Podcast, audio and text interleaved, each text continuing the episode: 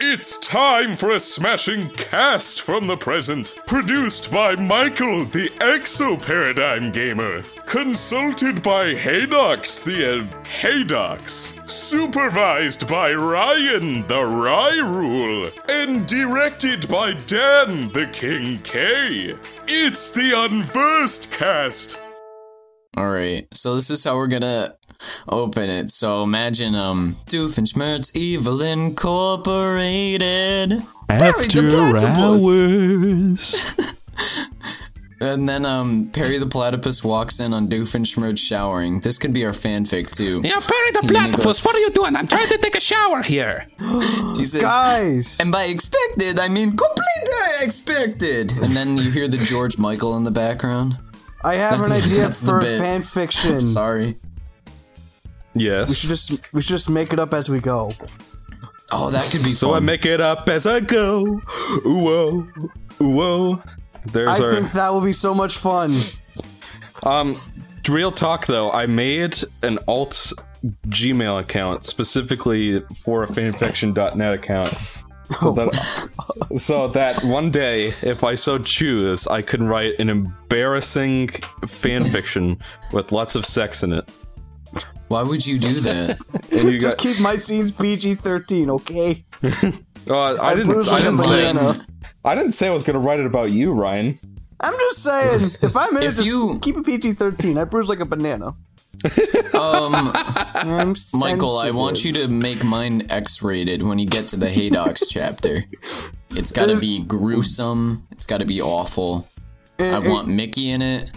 And That's it's it. gonna be it's gonna be called Hey Cox. See, here's the problem Gay- with here's the problem with Gay me trying to write fan fiction. is is that I'd probably try too hard, knowing me, because I'm just Jeez. so. I mean, I This ha- sounds like the beginning of a fucking fan fiction, Michael. no, I mean it. I mean, I I tried try. too hard. I mean, I, I got so far. so the reason that Sonic High School and the like is funny is because someone who ha- it's you know it's Schadenfreude. It's someone who has no business writing a story, writing a story anyway, and it's hilarious. Whereas I feel like you know I have a bachelor's degree and I've written a lot of papers. I went to college. yeah, basically, it, it means that I. It takes it takes like a special, in the moment talent to write something like kind Sonic of High School. You know what I mean? Mm-hmm. And I don't. I just don't feel like Special I have kind that of individual spark. with a specific set of skills. yeah, a specific set of skills. I have a specific set of skills, and I'm going to hunt you down and kill you. Is that Kermit the Frog? Yeah, yeah. Okay, so this is, by the way, we're this is the Unverse cast. Uh, we should probably mention that. Sonata We started at some about point. games. Yeah, we talk about the video games, and we also read the fan fictions. Uh, and today we are continuing our Mario retrospective. Our doll, we got something to talk about first. So Ryan, how drunk are you right now? I, I, I, I'm not. I'm not. I may have had three margaritas, but I'm still I'm still stone sober. I can handle my margaritas. I am a goddamn champion. Okay. Okay. Uh, so what did you want to say, Ryan? Wasn't there a smashing uh Oh. thing that happened a few days ago? Well, it's it's probably been like a week at this point, but sure, we Yeah. can talk about that real quick. Yeah. Yeah, I have nothing So- to say though. Really, I did I not. agree with King K. I have nothing to say. I have a thing to say. Okay. They you should say it. unveiled Isaac as an assist trophy yet, so he might be in the game, guys. Well, well, well, well, well, well, well, well. you just say that every Mm. week, Ryan. My boy, my boys, my boys. Ryan's going to Papa John's going to get real with you. Okay. Papa Alright, John. Papa So, like, And you by, know, do you, I'm by real, does this mean that this is a conference call and the N word is forthcoming? Jesus. Wow, that was good. That's good. one. He called himself Papa John, so what was I? What else was I supposed to do? That A joke wrote heated itself. pizza moment. Anyway, what were you Well- saying, Ryan? Well, N word aside, uh, so you know when when Smash was announced when Smash Ultimate was announced at E3 this year, you know, there was a lot of people saying, "Oh, hey, maybe K. Rool, maybe Simon," and you know, you saw a bunch of leaks to say K. Rool and Simon. You take leaks with a grain of salt, right? And well, you know, K. Rool and Simon are in Smash, which is really fucking cool. Now, now, I'm starting to see things all over the place about my boy Skull Kid and my boy Isaac being the next fucking characters to be announced. It's a leak. You don't fucking you, you take it with a grain of salt. But then Sakurai had the gall to post that fucking Monster Hunter picture. So now Sonata put the picture up at the thing where you see like you see Link, you see Marth, you see Shulk, and then you see the Monster Hunter dragon, the Rathalos. Rathalos. It might be that.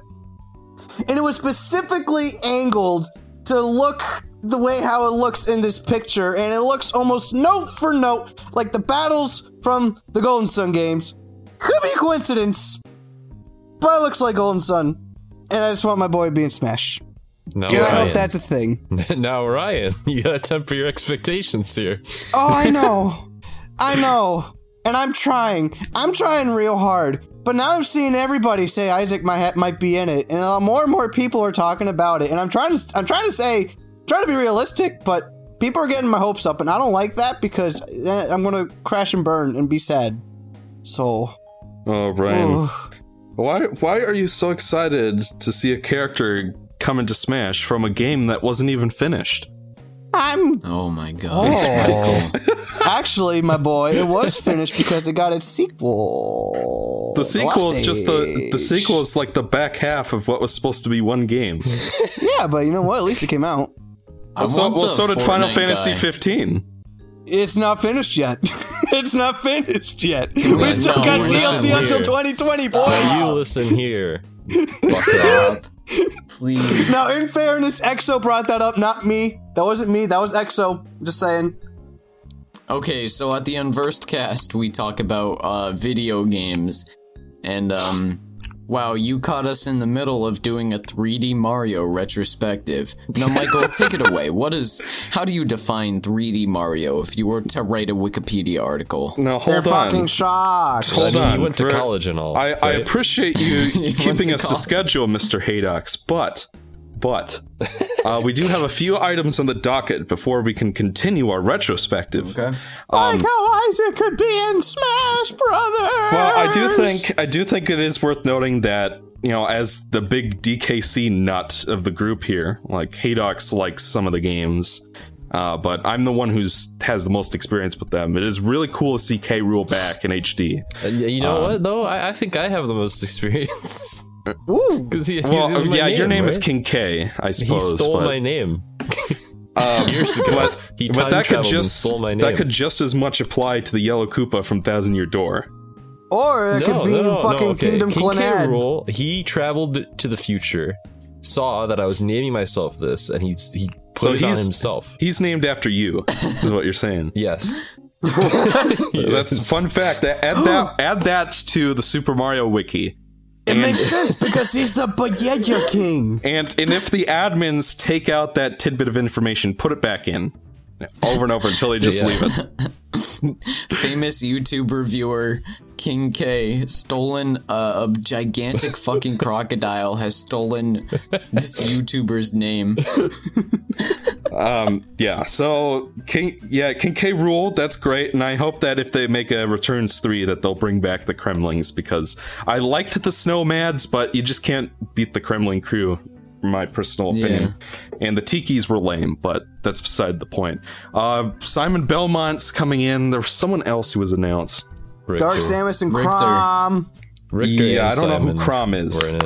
By the way, by the way, well, first I know who Chrom is. I like Chrom. He's a cinnamon roll and he's pure and I love him. But also, there was a leak that said, I'm clapping a lot. I feel like Twip. There was a leak that said that, you know, K Rool's going to be in it and uh, Simon's going to be in it, Isaac's going to be in it, and Chrom is going to be an echo of Roy. And people are saying Chrom ain't going to be in the game because fuck Fire Emblem. But he's in the fucking game. He's an echo of Roy. That could be So, okay, Smash. Okay, so, Ryan, so In- uh, in other I'd like to inform the audience you should not pay attention to the rambling man in the background. Yes. Ryan, Ryan, listen, Ryan. drink some black coffee, get yourself a slap in the face and a cold shower, and then come back and rejoin us for this podcast. Fuck you! I'll do what I want. You're drunk off your ass. Go how can I be home, dr- man? I'm not drunk.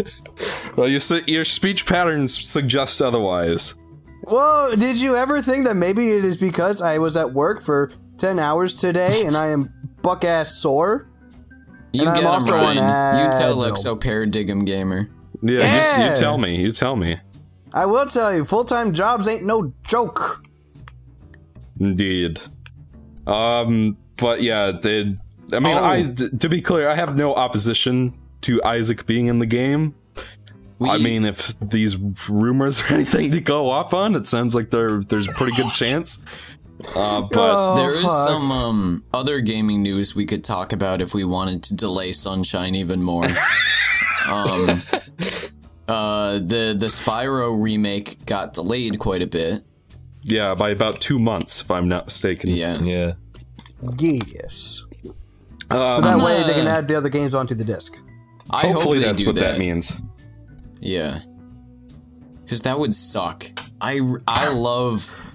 I I mean I'm like preaching to the choir at this point, but the feeling of popping in a game right when you get it, I really like that. I mean, I'm pretty sure that that is the reason why, because the developers convinced Activision to delay the game so they could put all the games on the disc. Yeah, Is that that's what, what they I heard. said? That's what I heard. It wasn't confirmed. yeah. That's Fuck just what people think. Activision's dumb. Nobody, Really? nobody's confirmed Preaching to anything. the. All that we know is that Yeah. it got delayed. Yeah. Yeah. So there's there's that news. Um, I mean, I guess in terms of Smash, I'm still waiting for the announcement of some kind of single player mode. That's Well, worth it was Uh, teased that- at a little bit, Yeah, they teased Like the- it the with news- um the pixelated mode.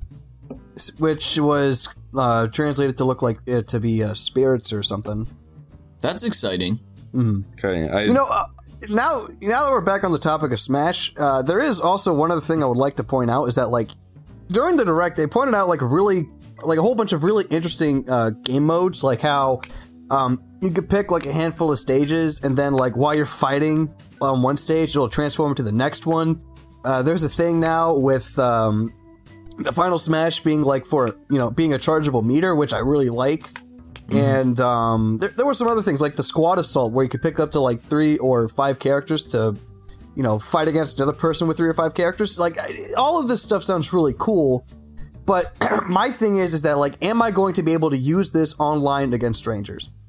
Because that was my thing against Smash Four, where it's like it has a lot of interesting stuff to get, like the custom moves for like your Mii's and your amiibos and you know your fighters and all that kind of stuff. But you couldn't use that online against anybody. You can either only use it with friends online or offline, and I didn't like that. It was one of the things that made me like feel like all the stuff in Smash 4 just kind of felt like fluff, like padding. Like it wasn't really it wasn't worth all of the effort to go out and get everything. So if they can fix that and like make me, you know, make these modes be able to be used online against random opponents, then I'm going to get a lot more mileage out of this game bar none. That's the one thing I'm hoping for besides a single player campaign. Yeah. Besides Isaac. And I well, in terms of like game mechanics and stuff like and stuff like that. Mm-hmm. I Okay. want Sans Undertale. I do under- too. yeah. Unironically. We're gonna have Undertale characters in Smash Bros. Okay, look. Okay. imagine, Let, let- um, let me say something. I want to. I want to release a PSA from my lips. All right. Okay. If Shovel Knight was not yeah. playable, nobody from Undertale will be playable. All right. So let's just let's just nip that all in right, the bud right all now. right. Those are fighting words, King K. Are Because they? I want Sans. I mean, in even Smash even Bros. Shovel Knight want 'em is so in the game, bad. but as an assist. well, I'm not. Undertale could be in the game, but I doubt there'll be a fighter. Mm-hmm. Honestly, I don't think we'll get anything of Undertale. Yeah, I mean the game's more- I, I technically feel not like out I just feel yet. like the Shovel Knight being a assist trophy is almost just like a thing that says that probably won't get a fighter. That's Yeah, that's true. not you know. yeah, I mean, it's possible for uh, Shantae. I'd be down for that. yeah.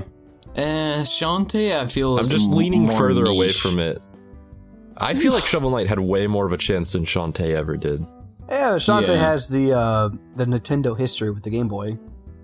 Yeah. Eh. She has more history than fucking Cloud. But Cloud's iconic though. Yeah, he's So is iconic, but like the only game he's been in is like what? Um that Wow. that f- fucking Kingdom Hearts Recoded. I think he was in that game and Chain, Chain, of of Memories, Memories. uh, Theatrhythm for the 3DS. Like he's but- been in like a lot of spin-offs on the Nintendo handheld. But the actual stage that they brought in was not from any of those games. so it's clearly supposed to be FF7, but it's like FF7 was never Well, on what about any Metal Nintendo Gear? console. What about Metal Gear? Metal Gear had the Twin Snakes on the GameCube, yep. and it had Alright, Ghost well, Babel. I'm sorry, the, Mr. Trivia Man. I don't know. Ooh, ooh! In the leak, they had Chrom and Isaac and Carol, and Simon also said that Terra, which makes me think no. No, they said Terra Sora would be in that one, Ryan. They said Huh? Sora. No, Terra. Sora. Yeah, they said Terra Sora. Sora's Branford? never going to make it. It said Terra from Final Fantasy VI. No, you Okay. don't put my boy down, Ryan. He's in I- Smash Flash too. You don't put my boy down and rise yours up at the same time. All Hey, hey, listen, listen. My some- boy rises up because he is like the fucking sun, and the sun rises. All right. The All sun right. will rise we Need again. some, we need equivalent exchange. That's what we need. hashtag the sun will rise again. Hashtag. Sora has just as much of a fucking chance as Isaac. Go. it's gonna happen. Okay, I think, I think maybe I don't it's actually time care to about stop. Smash that much, so I don't want to talk about it anymore. Okay, so yeah, so that's our t- little Smash discussion that took up 15 minutes. Uh, but with that done, it's time. So it's time for fan fiction. No. We're, we're bringing back a f the the fan favorite fan fiction segment for this for this No. rebooted series. By the way, uh, I want to point out in the podcast itself, in case you're still watching this on YouTube, that there is now an audio version available on SoundCloud. And when I get figure out how to get the RSS feed on like uh, Spotify and iTunes, we'll do that as well, uh, so you can download it through there. So keep a keep an eye on that. Uh, be sure to follow How us on SoundCloud. exciting! I'm so excited. Is it as exciting as Shadow being in Smash?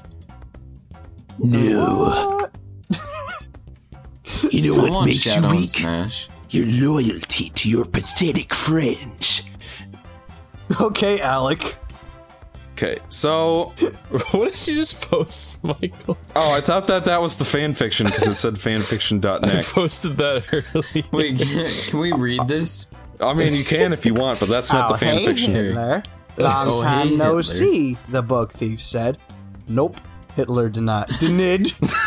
oh. Oh, the bug thief said. Yeah, Hitler said. And then Okay, another so So line I'd like to point out that his name is Hilter. Hilter! Hilter! Oh! Dyslexia! I, I like to think Why it's does this link to the last chapter? I read that as Hitler. My my world just got the, turned the upside first chapter down. was bad, King K. I needed to sift through it You, how much But- of this did you read? a little bit. I read uh, bit. the whole. He was evil. He was gay. He was atheist. he was Shadow So Mario. this okay, so this fan fiction is called Super Mario Sunshine Adventure, and Haydox picked this Very out. So uh, whether themed. whether it's good or bad, he gets the credit or shame for it. Um, in the So, description, so we're it's written- entering this story in media res, right? Is this what's happening? yeah. What the fuck? There's 61 chapters. This is this is like even like twice as long as Sonic High School. We're not we're not reading all of this, No, are no, we? no, no, no, no. We're just reading That's why I one said we're- chapter. We're starting from like the end. Okay. So Mario and Peach have invited Sonic and Amy along with some other unlikely characters to go on vacation with them to Isle Delfino. But as soon as their lovely and wonderful vacations start, trouble occurs. Can Mario and Sonic, along with some unlikely allies, clean this whole whole mess up, or will Isle Delfino be doomed? Okay, and it's by Finvara Fairy. All right. So, uh, by the way, Sonata, roll the intro real quick. It's it's time. All right. That's the intro. So we're, we're starting. We're start, Yeah. like King K said. We're starting in Medias Race with episode four, a fine ending to a fine Wait, what adventure. did you say? Medias What Race. did you say? Medius Race. That's how it's that's how it's spelled. I'm pretty sure it's also how it's pronounced, but I've only ever heard people say in media res. Yeah, it's So I Medius. it like it's that. Medius Michael. Race. Um, Oh. Peach stood there watching the sunset, uh, sunset, breathing out a heavy sigh. Mario was hold- standing next to her, still a little bit sad about what happened to FLUDD. Mario wasn't wearing his cap and he was holding it in his hands. Uh, the others were there too. Sonic was just standing there with his arms crossed over his chest. Amy standing next to him and Pauline standing on his other side. Silver and Blaze were standing together off to the side. Lots of description. Ahem. From the interruption, everyone turned around to see Toadsworth. Baby Daisy, baby. Wait, a, hold on a minute. Baby Daisy and Baby Peach are with the, the adult. What? Yes. Okay, okay, Like and we, all the other like we toads. said. well, I guess unlikely I that quite I like wouldn't- that we've entered the story from the end. and all the other toads standing there. One of the toads was holding FLUDD in his arms and presented it to them. Everyone's eyes widened. FLUDD turned his head towards them and said one thing The vacation starts now. And so it did. Mario promised to take Peach to all of the places that he and his friends visited. First, he went up to Bianco Hills, which was the first place he ever visited with Sonic. Toadsworth, the Toads, Baby Daisy, and Baby Peach all tagged along. Peach loved the place, and Toadsworth took all kinds of pictures. While Mario was taking them all around Isle Delfino, Silver and Blaze had gone back to Penis Park and were currently enjoying themselves, riding Oh, all you're the so funny. riding all of the all, all, all of attractions that Penis Park had to offer. Also, it gave them time to get even closer to each other and just enjoy each mm-hmm. other's company. Pauline was hanging out with FLUDD since there wasn't anyone else to hang out with, and everyone was doing their own thing. The ravishing woman had FLUDD on her back, and she was back at Pianta Village, hanging oh, on one of the giant woman. fluffs and just soaring through the sky, not caring where the fluff was taking her. How recent is this? I am enjoying myself, bellowed FLUDD happily. Good! Pauline laughed as they went along. Sonic and Amy were together. The blue hedgehog had been speeding along the Sirena beach, and it was during the evening. Sonic had already vis- visited every location for a second time and had his fun. This was the last part of his journey. Sonic! Slowing down to a stop, Sonic turned around and was met with the sight of Amy running towards him, looking about ready to tackle him with a hug. Sonic whirled around and was about to take off running again, but Amy's voice stopped him once more. Don't run for me, Sonic, please! Can, Not can we pause for a second? I just I don't know how the rest of this fan fiction goes, but I would like to just say it is refreshing to see like a fan fiction that involves like Sonic and Amy and not have anything to involve like Sonic's Doomsday balls. Yeah. I kind like of I'm missed just that I'm, though. I'm waiting for it. I'm like, and then Sonic whipped out his penis and then shoved it down Amy's throat, and then Amy whipped out her vagina. Yeah. yeah. It's so fucking refreshing. Holy shit.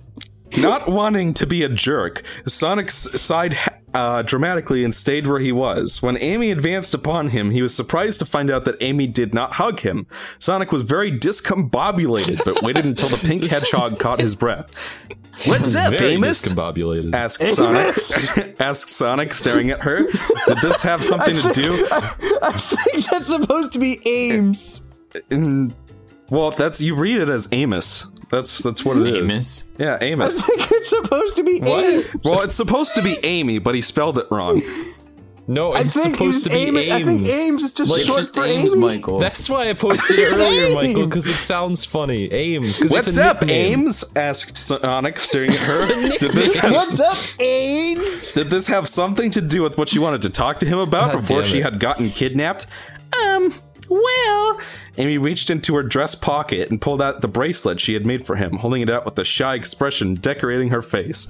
Sonic looked Damn. stunned as he reached over and plucked the No, bracelet out of the No, female pause. hedgehog's That's game. what it is. That's why it happened. Because we're used to Sonic High School. We're used to misspellings. We're used to it. You just expect it now. We've, we've like- grown numb to it. Yeah. Uh, he examined it for a long moment before grinning from ear to ear and pulling the bracelet onto his wrist. Looks nice, Ames. Thanks. Sonic winked at her. Amy's face flushed. You like it? You really like it? Like it? Sonic chuckled, shaking his head. Unlike Knuckles, he'd rather flex his muscles. I love it. Oh, Sonic! Why is your fucking Amy voice the fucking thing from Madagascar? What do you mean? It sounds like It's not more. His more impression is too good. the thing the little stupid annoying rat from Madagascar with the big dumb Oh, eyes. Sonic! Amy was about to throw herself at him, and Sonic closed his eyes, flinching and waiting for impact. But it never came. Opening his green eyes, Sonic could see Amy standing there and staring down at her boots, hands clasped in front of her. Sonic stared at her. Are you okay? Can I hug you? No, you can't fucking do that shit. Sonic has to be King Julien. Are you okay? Can I hug you? Sonic stared at her as if she had grown a second head, and he blinked several times. Uh, I wanted to ask before, before I did anything. Amy mumbled, still looking at her boots. Her boots were much more interesting than Sonic's face right now. The speedster watched the girl for a long moment before putting on a crooked grin and gave her a thumbs up. Yeah, sure, why not? Amy raised her head and her face brightened with glee. She threw herself at her blue hero and tackled him with a hug, sending him to the ground with her on top of him. Oh, Sonic! She squealed happily, giggling. Sonic placed his hands onto the sand as Amy nuzzled his cheek. Sonic tried not to roll his eyes at Amy's ridiculous display of affection. You're welcome, Amy. Wait, wh- where's that evil atheist dirtbag uh, Shadow Mario? Well, it's um, finally. So here's an author's note. Well, it's finally over. I appreciate the reviews, favorites, and follows. There will be a sequel, but it's not related to Sunshine. A lot more characters will be present. Anyway, thanks for Yay. reading. So, okay, I chose this one because I felt like we needed a decompress after Sonic High School. I, w- I was gonna. s- I was gonna say No, I, I this fan noticed that fiction we're was still too good. Traumatized from it. yeah. We just started It assuming was things surprising. about It was it like when really fucking it. tame. I know. That's the funniest thing I could tell. Like, I was like, when are they gonna fucking fuck? When are they gonna? what are they gonna? you know, Exo, like you were you were talking about like her boots were more interesting than Sonic's face. I right now. th- I thought I- you were saying her boobs. Um, yeah. I was just about to say, I'm- oh, there it is. Listen, I I'm no pedo here, but when I read that, I I thought for sure he was gonna go for boobs because I was just so used to Sonic High School. I thought you said boobs. I'm like, there it is. Her boots Okay. were much more. Yeah, I mean, she's looking at unless if she was supposed to be looking at her own boobs. But I suppose Oh fuck. I don't know. Whatever. Uh, yeah. What, like I was saying, this fan fiction is just too good. Is the problem? Like, like I was saying at the beginning here, this is closer to something I would write. You know, than Sonic High School, which is like the funny bad kind of fan fiction. You know what I mean? Uh, hmm so yeah, so next time uh, you're gonna have to pick something shittier, Hey Ducks. okay. But I thought we needed a like um. Yeah, no, you're right about that. We need we needed a break, uh, but you know, I mean, we got. never mind. Uh, we'll we'll figure that out for next time. But that was our fan fiction segment, everyone. Um, I liked it. Uh, I liked it. yeah, I, well, I mean, I did too, but not ironically. You know, you know. sometimes you just need something a little tame every once in a while. Yeah, I agree with Haydox. Thank you, Haydox. You're welcome. thank you, uh, Hey Try my best. Clapping the hands. Golf clap. Thank you. I'll All right. drink to that. Yep. Hold on, Ryan. I thought you weren't drunk yet. I'm not. Okay. Not yet. All right, all right, all right. I need to, I need to back off of Ryan. I've been, I've been picking on him. Uh, You do that a lot. I do do that bully. a lot. But okay, so are we? So we can, we can. Do you, do we want to talk about what we've been playing lately, or do you just just want to get right into Sunshine here? I, Let's I can do delve. either. I want to delve right into Sunshine. All right. Sounds like okay. So Haydox uh, provided us with an Oh, no. excellent intro earlier, uh, but it wasn't the time. Uh, but now it is the time. Uh, we're we're Wait, back. where do you want me to start? we're back so much. with.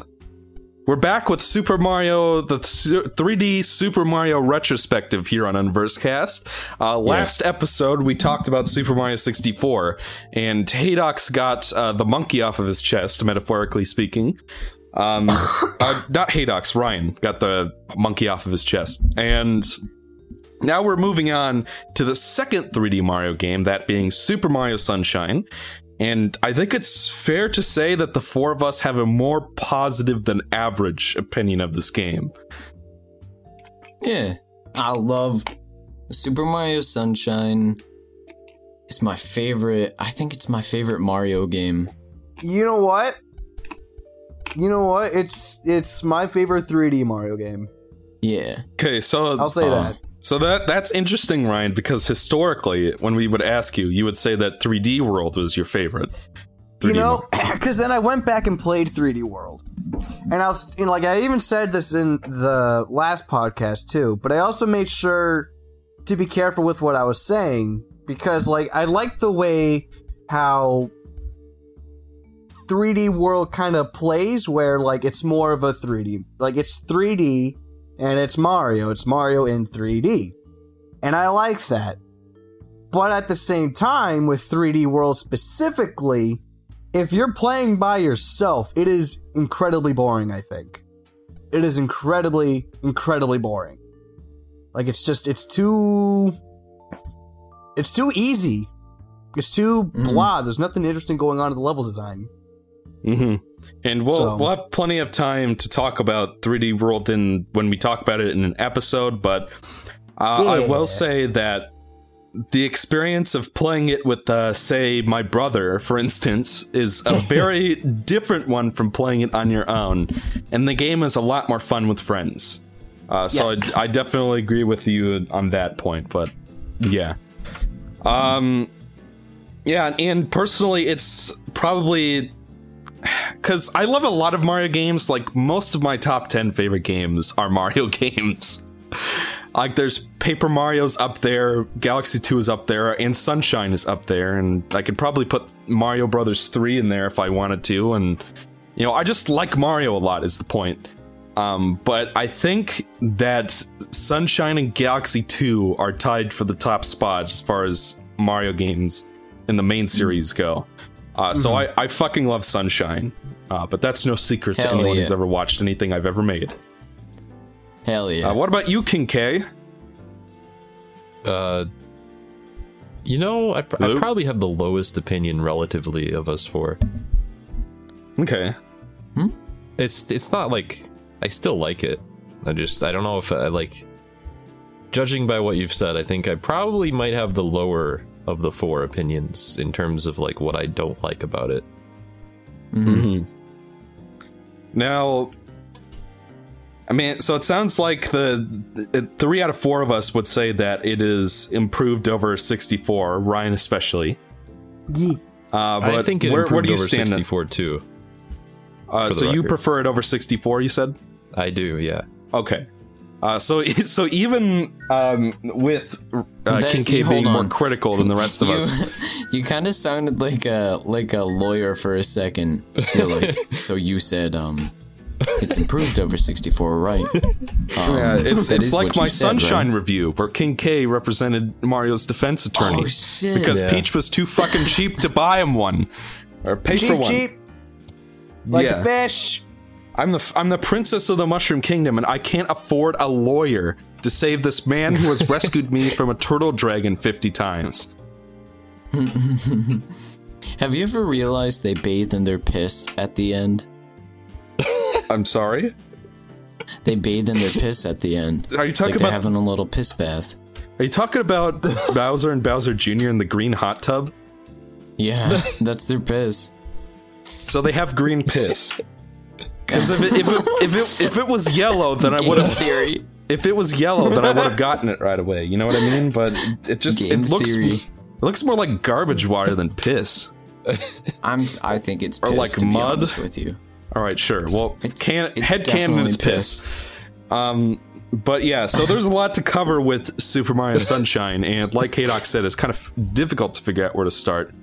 Uh, but Haydox, Um, well, I wanna wait. Wait, I wanna start because I think yeah, I was actually going to ask uh, you to kick us off. So perfect. I think it's interesting how it starts like as a movie almost. Cuz it starts with like it starts with like a movie text, you know, like Super Nintendo presents Super Mario Sunshine. It like it starts like a movie and it goes to that the plane in in the sky. And I remember as a kid I would like take my little sippy cup of chocolate milk and sit down and fucking watch that shit. Oh. I love that cutscene that plays at the beginning, especially um the the the you know the guy when he's like welcome to Isle Delfino. You know the noise he makes? Do you Yeah. know what I'm talking about? Yeah, it's supposed to be like fake Hawaiianese. really? Yeah, it's well, that's what they're going for. Clearly, it's like it's kind of like when you're on a plane to Hawaii and you're watching like all the videos talking about Roy's restaurant or whatever, and they throw in a couple of random Hawaiian words to to bait the tourists. That's what that was supposed to be, I think. Because the Japanese love to vacation in Hawaii.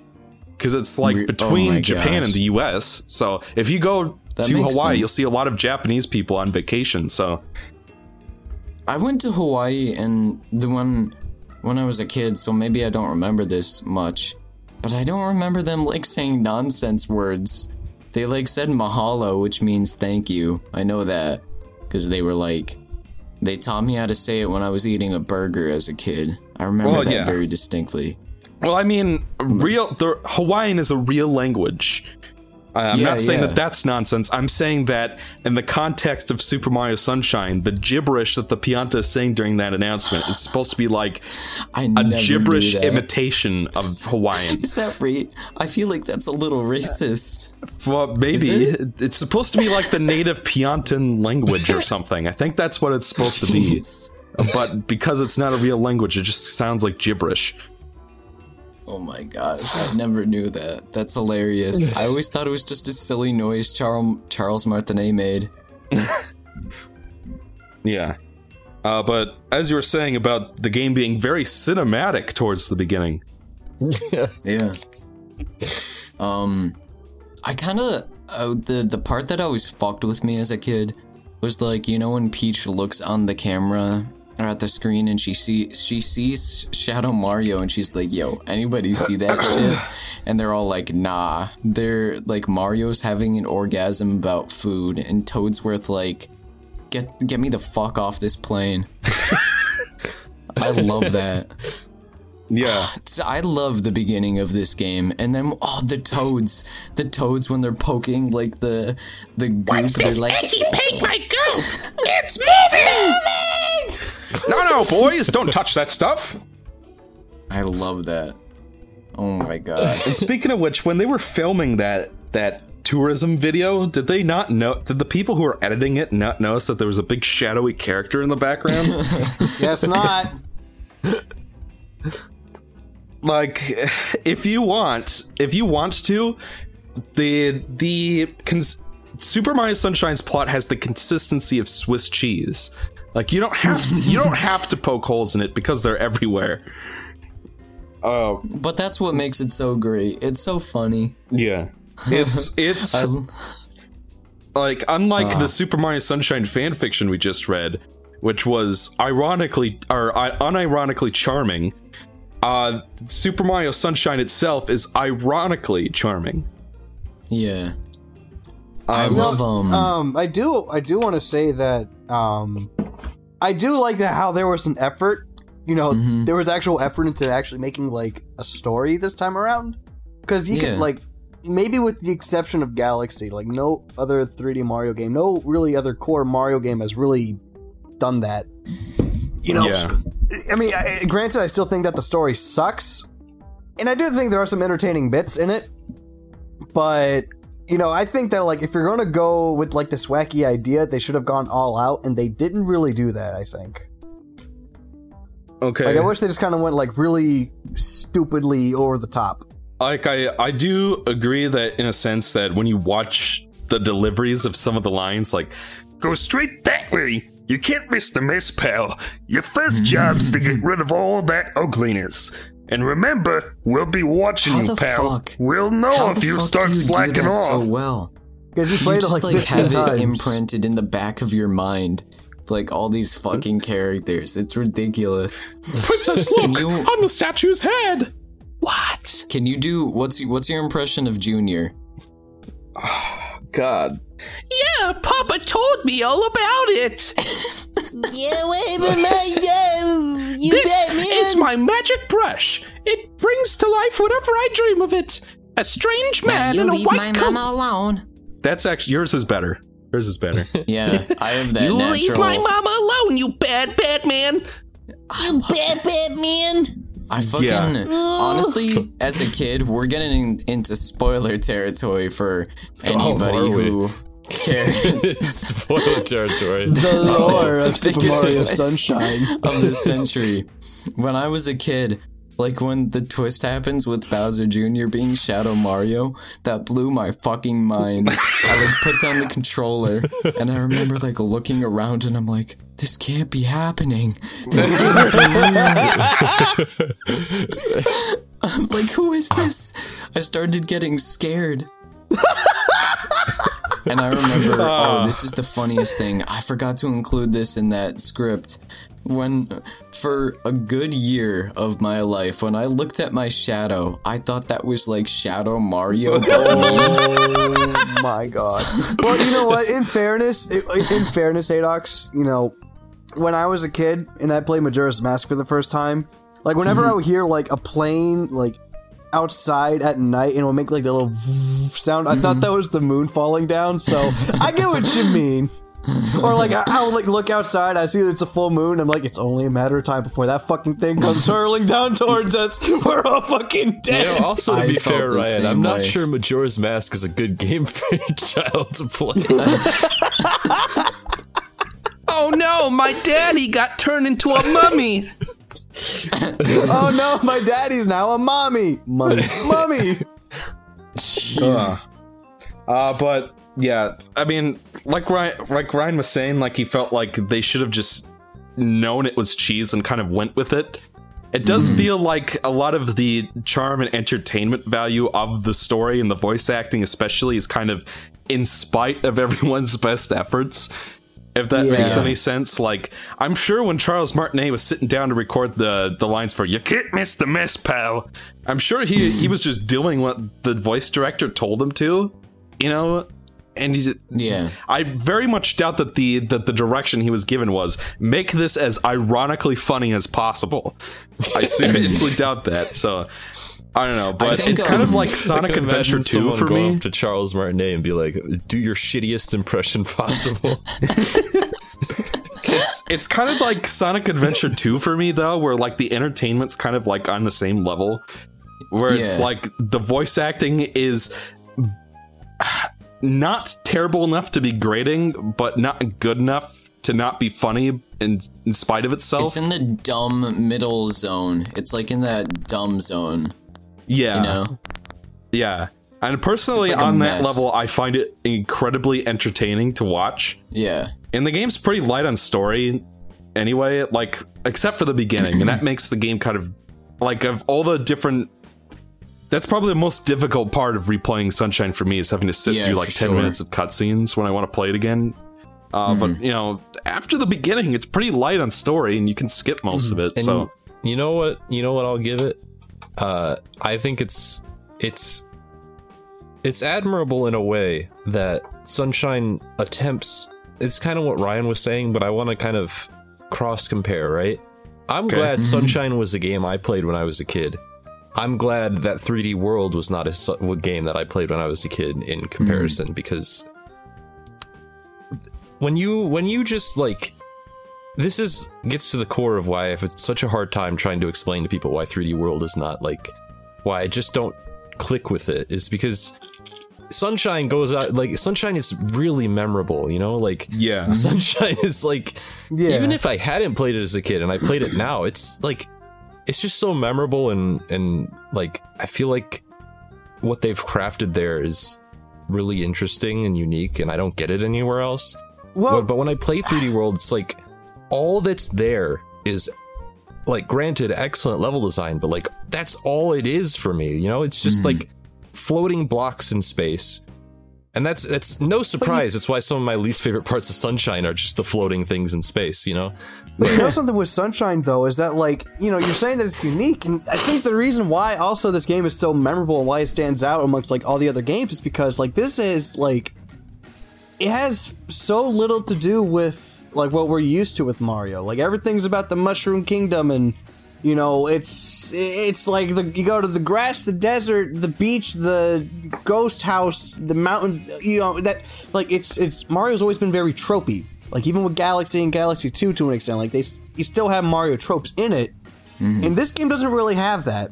You know, it has one established setting you know, and this is also something I brought up in my review back from like 2016, where it's like all the levels kind of like fit into one another, and they all feel like as if they can be in the same place. Like if you're in the the hotel place and you look off just a little bit to the distance, Yeah, you can see I the harbor that. and you can see the the I uh, amusement park.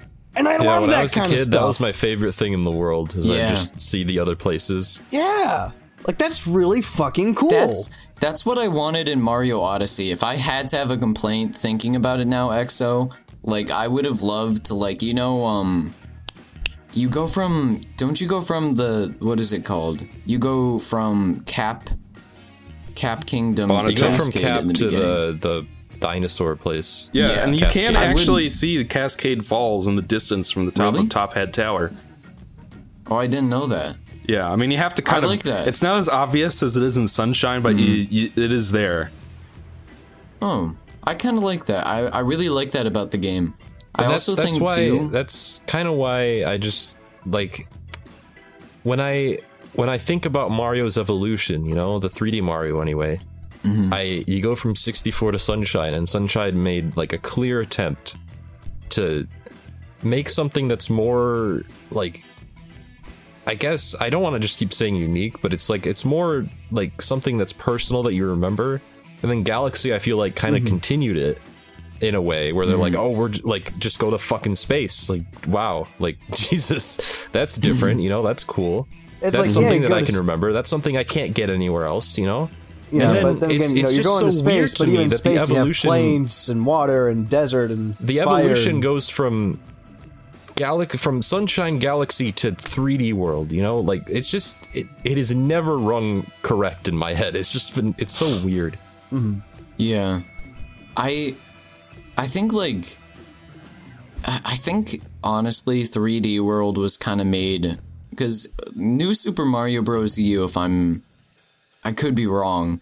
Isn't that the best selling Wii U game? No, Is it No, Is really? it I- I don't think No, so. no, no. You don't don't say uh, like don't say no too quickly because I'm pretty sure 2D Mario is better selling. 2D Mario 3D sells Mario. really well. Yeah. But I think uh, the the the mindset I think 3D World was made in was like we need to make a 2D Mario esque 3D Mario game to like hook the same type of people, you know. That's kind of Yeah. like Yeah, I could. I mean, be I don't want to talk too conspiracy much about 3D World right now. I'm just saying that Sunshine Yeah, yeah. started the trend in a way. Like 64 Mm-hmm. did too, kind of. But um, it's just that I'm I'm like, oh, there goes my fucking washer. All right. Oh, you have that little jingle. Um, yeah. Um, Great. Su- Sunshine like continued it in a way and did it like Mm-hmm. a little bit better, and then Galaxy. Well, not Galaxy didn't necessarily do it better or anything, but it like continued it, and like Sunshine started that for me. I know, like, because it was a place that I could just kind of exist in and play. Um, played it a lot during the summertime, you know. So Yeah. it's it's just I also, it's I um, appre- like some people might see it as like a minor thing, but it's just like for me, it's one of the most defining factors as to why I still like it and play it a lot. Yeah. I also think to add to that, I think, and I don't know if y'all agree with this, but like, for me, Sunshine is about as perfect as a game length as I could possibly want a game to be. Like, um, just kind of like, a standard playthrough, a casual run. Yeah, I find I find it like it doesn't overstay its welcome. You can just like it's Get it's in and get out, out. Mm-hmm. pretty well. I will agree with that. I, I- really like the pacing of it. I've always loved like um that it it has like you go to level 7 in every level and then you like go to Corona Mountain and it feels like there's not there's not a world that is overdone like you don't stay in a world for too long where they I, sometimes there's like off the top of my head maybe one or two examples of missions I hated, and I'm like, yeah, you could have cut those. But like other than that, I think for a casual play playthrough, I really love the pacing and the length of this game. I mean, I, I do agree that it is paced out pretty well, but you know, I'm, to give Mario 64 some credit, I do also like how that game was uh, more. I like the pacing of that too. what happened? I like the pacing of that game too. I, I like how uh, Mario 64 was just more open ended. Like there were more options. Like you could completely skip a level if you didn't like it. Um, with Mario Sunshine, you can't really do that. So in that regard, it feels a bit more linear. Uh, And I also don't like how, you know, ev- it's. I think it was like every seventh episode you have to chase down Shadow Mario. Like that got a little bit repetitive. But those are like, those are like pretty minor complaints when you consider like everything else that you do within the other uh within the other levels like within the other uh, episodes rather well that and also getting like the red coins like that's that can be pretty repetitive but you know like the stuff they're actually doing and even the bosses are pretty good in this game too Uh, yeah, Even- and we'll talk more about how many times you have to fight them all, but yeah yeah that that's a problem but i mean like if you're going to refight bosses at least make sure they're good yeah, that's what i'll say on that Yeah, it's more fun than fighting uh, the big boo for the third time, and he's the same thing. And you just ground pound him three times, and he's Oh yeah, they're better than 64's bosses.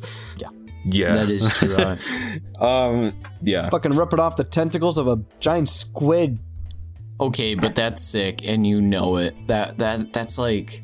I thought That's i like was some playing inspiration mario not god right of there. war I'm going to have this calamari whether it likes it or not. bowser where is princess peach Okay, I bring the destruction of the Mushroom Kingdom! so They're not uh, in the Mushroom Kingdom though. and I think Ryan does bring up. I guess this is um kind of a contentious, but who am I kidding? That's kind of the name of the game for me.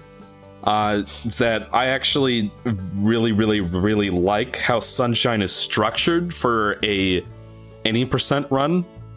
Um, you like like they have said, there are seven levels, and then Corona Mountain, and you only need to get the first seven shines of each level, plus the airstrip uh, shine to fight the final boss. I uh, think at the end you total up to about like 49 or 50. Yeah. And so here's here's the thing about me is I'm an INTJ and that J at the end means judgment. And that means that I'm a very structured rigid person who likes order and a clear way to make sense of things. And that to me is why I will mu- always prefer how Sunshine handles things or the way that something like, I don't know, Odyssey does. It's just like everything is optional, therefore you can't criticize it kind of mentality that people have with it. Uh, but I very much like the way that Sunshine not only structures itself, but how it kind of lays out a narrative for each level, where you go to. What's a good example? Sirena Beach, and the entire place is covered in goop, and then you save the hotel. But once you get in the hotel, the hotel's full of ghosts, so you gotta go take care of the ghosts. Uh, and then more paint shows up on the beach, and you clean that up. And then by the end, the hotel's back to normal, and everything is better because of you, and you chase off Shadow Mario. Like, that's kind of how they lay out. And then Noki Bay has kind of a similar thing with, oh no, the bay is polluted. How are we going to fix that? And then by the end of those seven shines, you fixed it, and everything's better for everyone. Um, so that's something I really liked. Because, you know, I think we all criticized in our 64 episode the boot out system, as we called it, Yeah. where, you know, you get a star and then the game boots you out instead of just letting you get them all in a row and leave when you want to. I, hmm. I feel like the way that Sunshine does it with kind of like this ongoing narrative of Mario shows up in this place, fixes all the problems and chases off Shadow Mario, helps to works a lot better with that kind of boot out system than you know the way that Mario 64 was designed. Because it feels like there's some passage of time going on and you know the levels kind of change up so it makes sense why you wouldn't have been able to get this or that shine earlier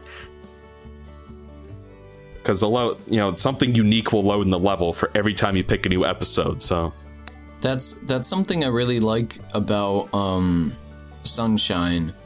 Like you can see the progression that you're having when you gather more and more shines, whether it be through the individual areas you travel to or like Delfino Plaza itself as it gets lighter and everything. I always remember as a kid, um, like I'd take a picture because I used to play this game a lot, and like my friend would play it for me because I got stuck on the manta ray level, which we could get to in a bit. But I remember I took a picture like with a shitty, um, you know, like those disposable cameras you get at CVS. so I take a picture when I started it out, and I'd be like, "This is the the point. The this is the starting point." And then I'd take a picture for like every shine I'd get, basically, and I'd like have all these pictures in the same spot where Mario was as it's getting lighter and everything. And I was like, this is the coolest thing ever. I love that. Yeah. You really did get beat up a lot as a child, didn't you? yeah. well, Brian, I don't yeet. see how you could get that factoid from that little anecdote. what, are you, what are you talking about, you crazy man? I'm always getting flamed on this. Yeah. It Um, was also the Wizard 101. But uh, Master Ironblade. Yeah, how do you remember that? Holy hell. Paul Ironblade. That's still the funniest shit. I mean, it was in your oh. Wizard 101 review. It's not. E- it's not easy to forget. It's not easy being cheesy. You know, fun fact, I was going to call my channel that before I found the name Haydox. You're gonna How call did you find the Paul name Ironblade. Haydox? I'm going to change it. I'm going to see what happens. You'll wake up in the morning and like all my branding will be changed to Paul Ironblade. Paul Ironblade sounds like a Ratchet and Clank gladiator from like the arenas. And the fact the fact that he's, his first name is Paul is like ironic because it's so n- normal sounding. Fucking normie. Yeah. I wanted to say, actually, I have a good thing to say. A good point.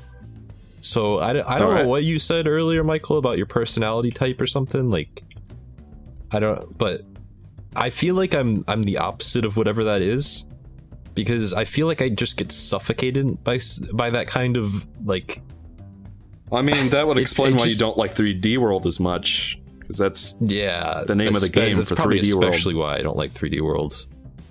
It's I.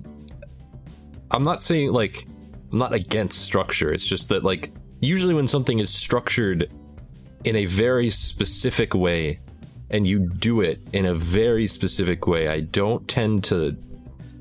I don't tend to gel with that kind of mindset. I guess I just because it feels Yeah. really restrictive, and I feel like I can't like I'm really into ex- like player expression, you know, being able to kind of I do mean my it- own it- thing. That explains our disconnect on Breath of the Wild yeah, because Breath of the Wild Um, is basically like do what the hell ever. You can beat the game if you want, but that's not what it's about, and that's And I mean, not like- something that goes with me. of course there are exceptions. Like in the same in the same series, Twilight Princess is still fucking up there, you know, and that's a pretty structured game, but. Uh, it it's like it depends on how you do it, I guess, because if you're gonna go for a structure, I feel like it's better to take advantage of it. And I understand the point that Sunshine does take. It does take advantage of its structure pretty well. But Yeah. the problem mm-hmm. for me is that my own expression and desire for exploration is gonna win out in the end. And I feel like Sunshine is in a very oddball case where it is incredibly well structured, but also offers the most en- like some of the most enticing like ways to, for me to just explore a fully realized world, which is a very weird combination Yeah. to me. That is And true. that's yeah. why I that's why I'm so mixed on it. I still like it because it's it it has one of the most fully realized worlds I've explored or locations really that I've explored, and I like doing. I like just running around and doing stuff in it. But whenever I am confronted by this rigid segmentation, it just it constantly pulls me out of it. It's like this back and forth of two like extremes that just kind of wears me out by the end. And I Yeah. think that's my biggest problem with it. In my video, I described it as like constant little breaks of immersion. And I know people don't like that word, but whatever, I'm saying it. Uh, It's it's constant little breaks in that that keep me just I feel like distracted sometimes. I feel like I'm not getting the full picture that I want from it, you know? Mm-hmm. So it, it might just be a very, very personal thing, but it's. I just feel too often suffocated by it all, I guess. Yeah. And I mean, it doesn't totally- help that. like, I'm not saying it doesn't that- help that some of that structure up- I feel is a little bit mishandled, like the repeat bosses and Yeah. uh, yeah. some of the objectives are like I, everything you is know what? subjective of course but some of that stuff is like you either like it or you're like what the fuck you know like it's it's just weirdly sunshine is just a very strange case That it is. And I think that if you get nothing out of this episode besides that, folks, it's that Sunshine is a very, very not only unique game, but also a messy game as well. And that's Oof, oof. Um, yeah. Michael, use the term. You've been saving it until now. It Use is the term. glitchy as all hell. Michael. well, okay. use So it. personally, I Use can't it. relate to Ryan in that point, and he'll have an opportunity term, to discuss Michael. some of the.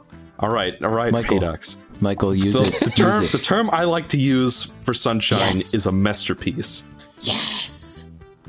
It's it's a game that because we know that it was rushed. We know that the game was not necessarily what the developers imagined. There were at least two or three levels, or three or five even, uh, that did not make it into the final product. Uh, we know that, you know, and the fact that it was 60 during E3, but then the final game is in 30 FPS. We know that some things went down, but as a result, you get this game that is incredibly experimental and not necessarily super polished, but that's kind of the charm and appeal of it in a way is the fact that it is so unfiltered in some ways.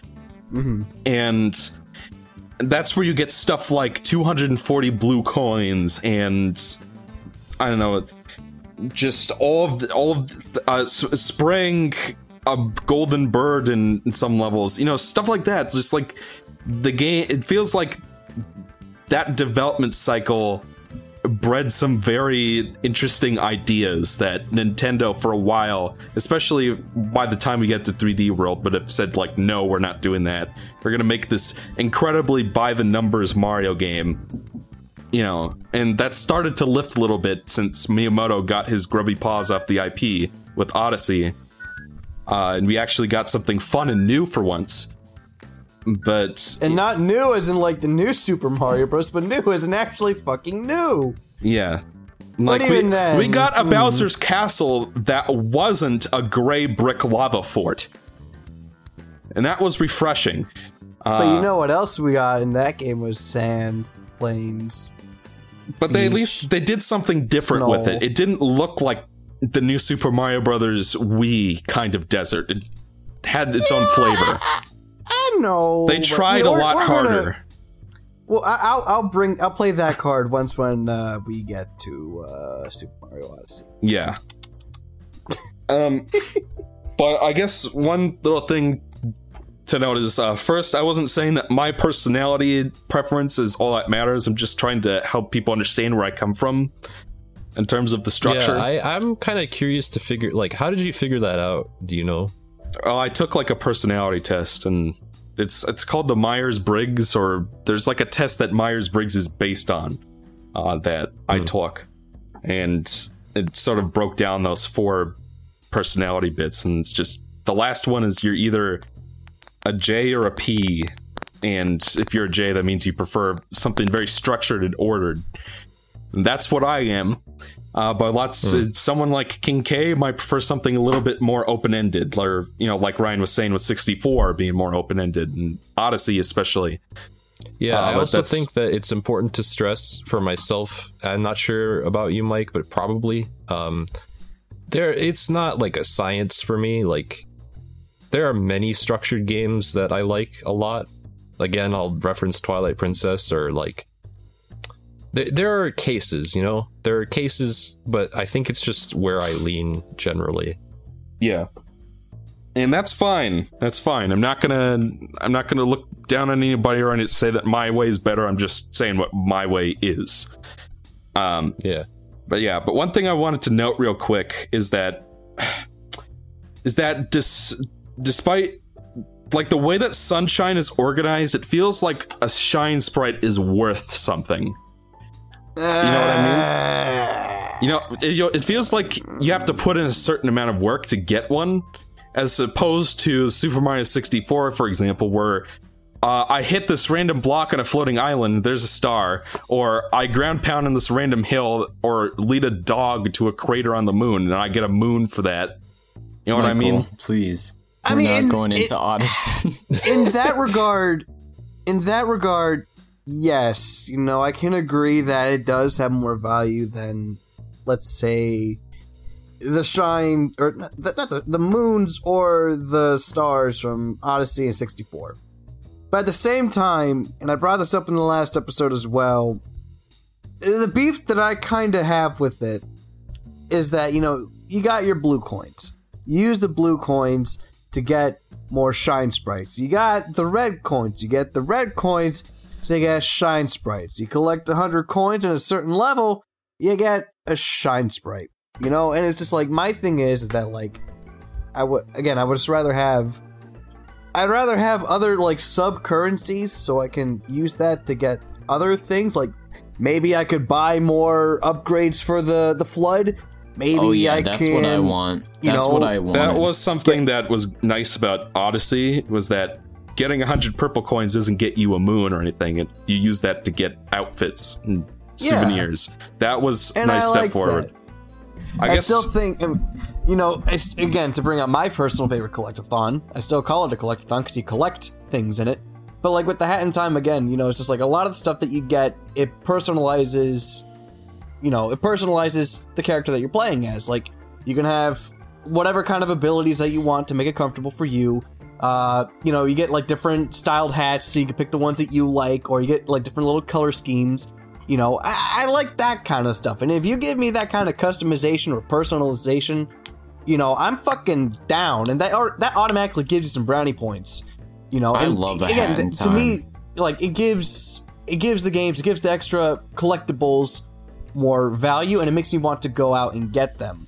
Like I can I can play through Mario Sunshine just fine. I can get up to 50 star or 50 shines, you know, and have a good time doing it. But I can't be asked to do, you know, 100 the 110 120 shines that there are because I'm not really going to get anything out of it besides, you know, oh hey, look at this, I did it. And I need something more than that. yeah. So, but you know, that's also what we were talking about before with the whole like collectathon mentality. Yeah. Thing. Yeah. So, And I guess what I meant, Ryan, in terms of worth was I view like the big collectibles like your timepieces or your moons or your shine sprites as more like uh a a metaphorical carrot on a stick to sort of mark check off you've accomplished something. If that makes like sense. Like a little mini trophy, yes. or like a medal. Yeah. Yes, like that. Yeah. And it feels to me like whenever I get a shine sprite in Sunshine, I've accomplished something of value, like defeating a boss or completing a difficult platforming section or completing a task under the time limit or exploring the level and finding all the eight red coins, you know, as opposed to say maybe another game where I am throwing my hat on a horn on the top of Bowser's Stop. temple and a moon pops out. Stop. Oh Stop. boy. Oh, I cannot wait for the Odyssey episode. Yeah, Stop. that's that's gonna be an interesting one, I think. Mm. Um, I yeah, okay, hold on. But are we are we getting into the great blue blue coin debate of how about 2018? how about we talk about some other talk- stuff first? Uh, Can like, we talk about how glitchy this game is? Because like, as good as this game is, it's pretty fucking glitchy I love and the broken. glitches. So okay, Like, I, so, like so Ryan, uh, you've played Hi. the game through like once or twice, three times. three times. Wow, that's more than I would have expected. Uh, and do you consistently run into like the same glitches across those playthroughs, or The glitches that okay, so the one that I uploaded as its own little separate thing, that was a one in a only like that only happened to me once. Where like you're in the you're in the level with Yoshi when everything's like on fire or with the lava goop. yeah? And then I just fell through the floor, and then I hit like, like I fell below the level, and you know there's no way out. But the ones I consistently came across were the ones where your squid gets stuck onto the pier and you can't really get out without dying. yeah, That one happens oh, to me a lot. That one sucks. Or when I'm fighting Bowser, like in the final level, and then like he stomps the ground, and before the ground even falls, I just fall through the floor. That happens to me a lot. huh? Uh, fuck. What else was there? There were times where I've I got stuck had on that stuff as well. to me. Yeah, But I don't, I it's don't just want like- to. I don't like want to sound bad about it, but I just I don't. I haven't run into any of these before. I don't think. I mean, like, Ezra the most that that I've run into like is like less years. of a glitch So and more Yeah. of a like, why is it designed this I- way? Like when you have to move the blooper into the shine, Yeah. yeah, which Like, does not if- always work if you miss it. But I, it's like I don't know. I haven't run into like straight up glitches other than the ones that people know about and intentionally trigger, like how you can rocket nozzle into this fruit stand and fall through the floor, and you know. But um, I don't know. I haven't like accidentally run into them very much. it's like I the- think- when I did, it's just like it really. It- it- It's also like what Exa was talking about before too. It's like you could really tell that this game was rushed and that they had to cut corners. Because like as good as this game is, it still lacks a bit of polish. yeah, I'll agree So- to that. I mean, but I think too, like the intentional exploits that don't break the game.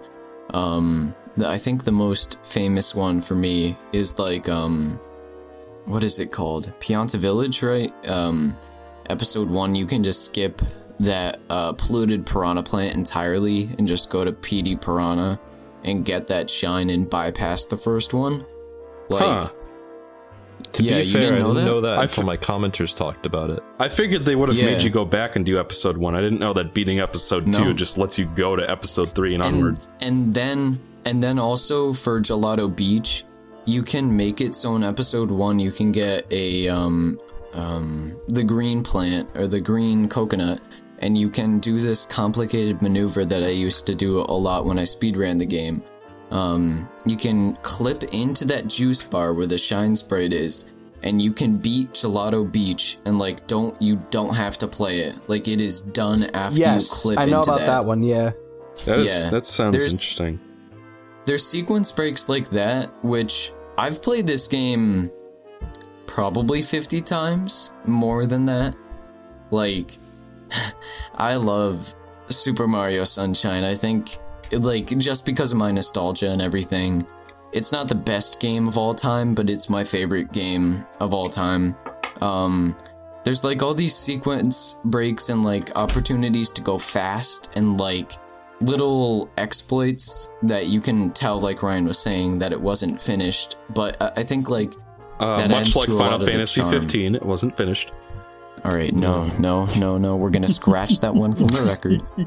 Um, you know, I'm just gonna when, pretend like I didn't when hear it. um the little statue pops up in to go to Pianta Village.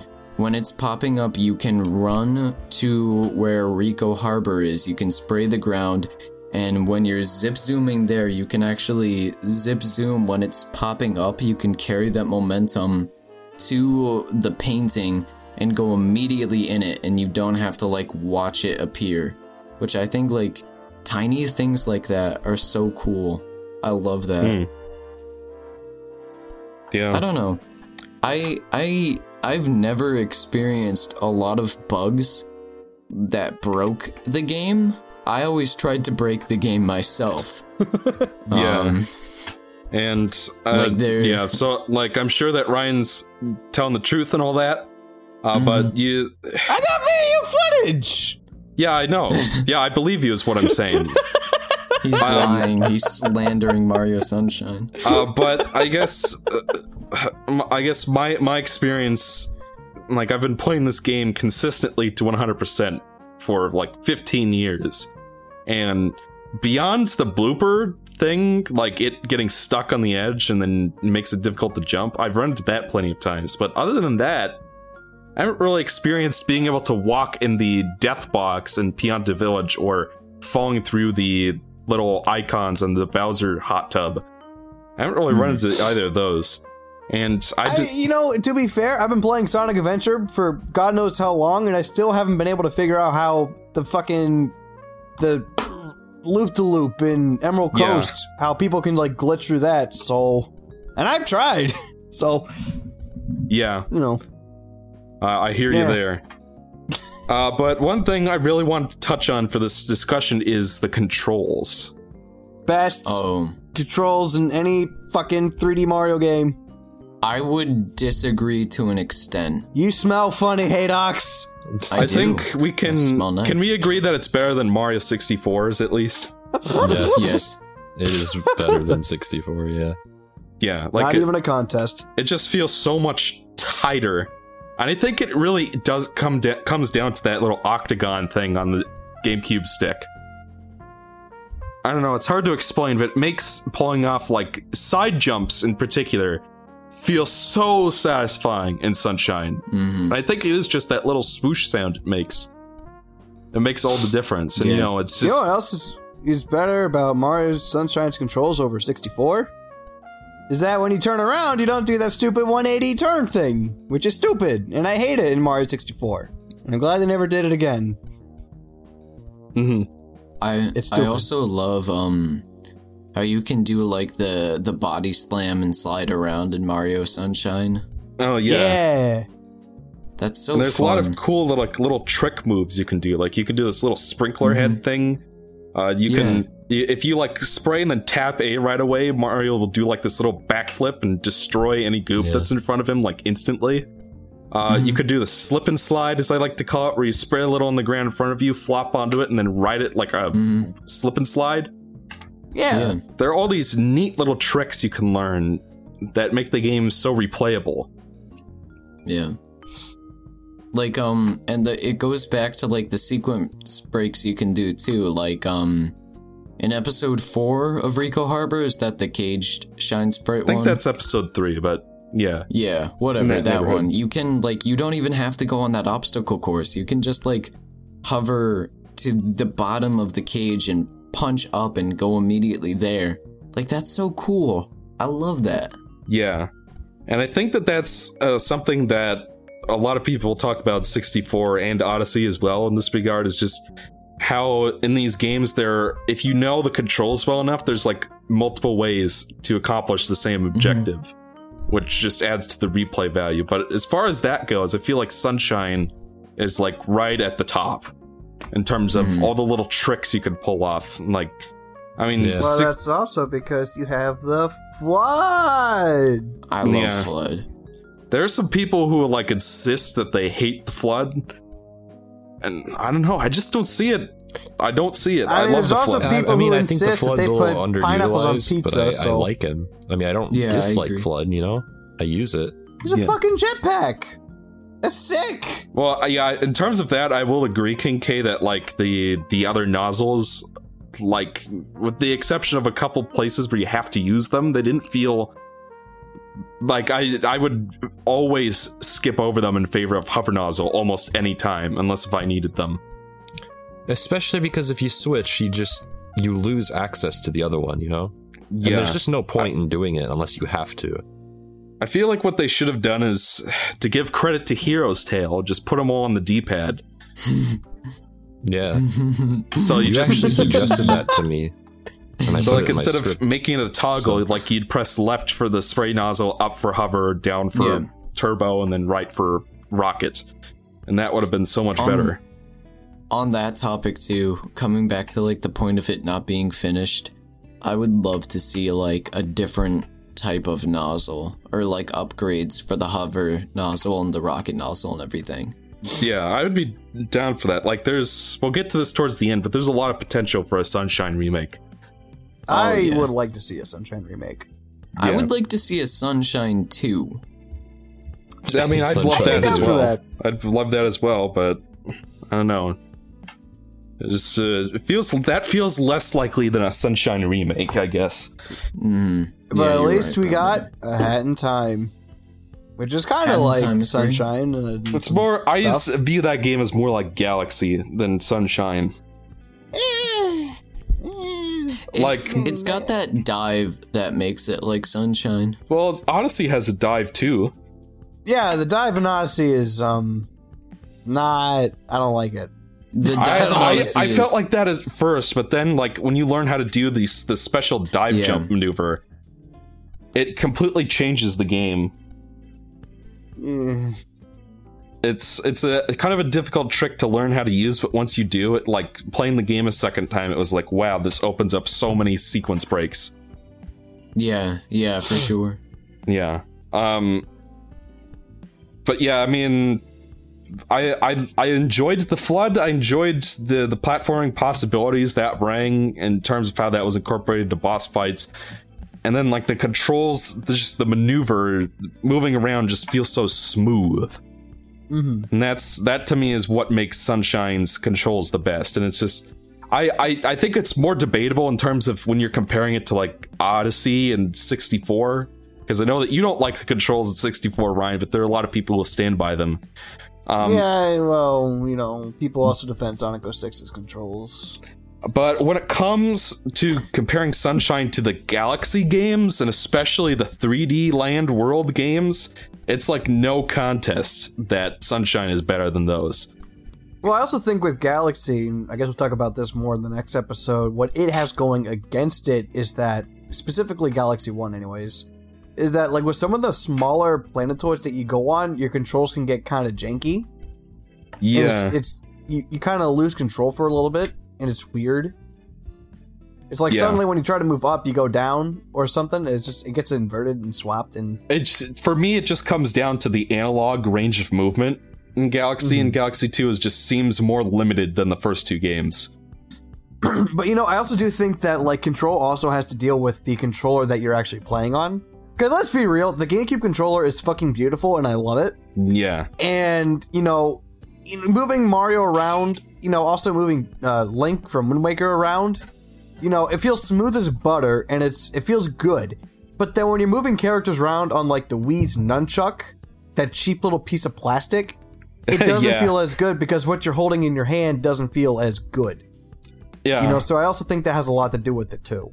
but you know even so it just f- feels like the the analog stick is like they didn't use nearly as much as the sense of the sensitivity because it's Yeah. like i can pull off a side somersault in sunshine like it ain't no thing but it's like almost impossible to pull off in galaxy and i think that illustrates how insensitive the analog stick is now to be mm. fair that's fine because you're on a lots of teeny tiny little platforms and being kind of locked into almost eight directions, more like 16, is actually very helpful for that for the that level design.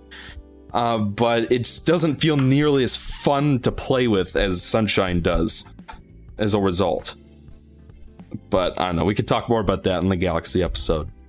Uh, hey, You know, there's also one other thing I kind of want to point out too with Mario Sunshine is that this was the first, and up until recently with Odyssey, it was the only 3D Mario game with a fully 3D, like with a fully rotatable 3D camera, yeah, yeah, which It's- is weird to think about, but it's true.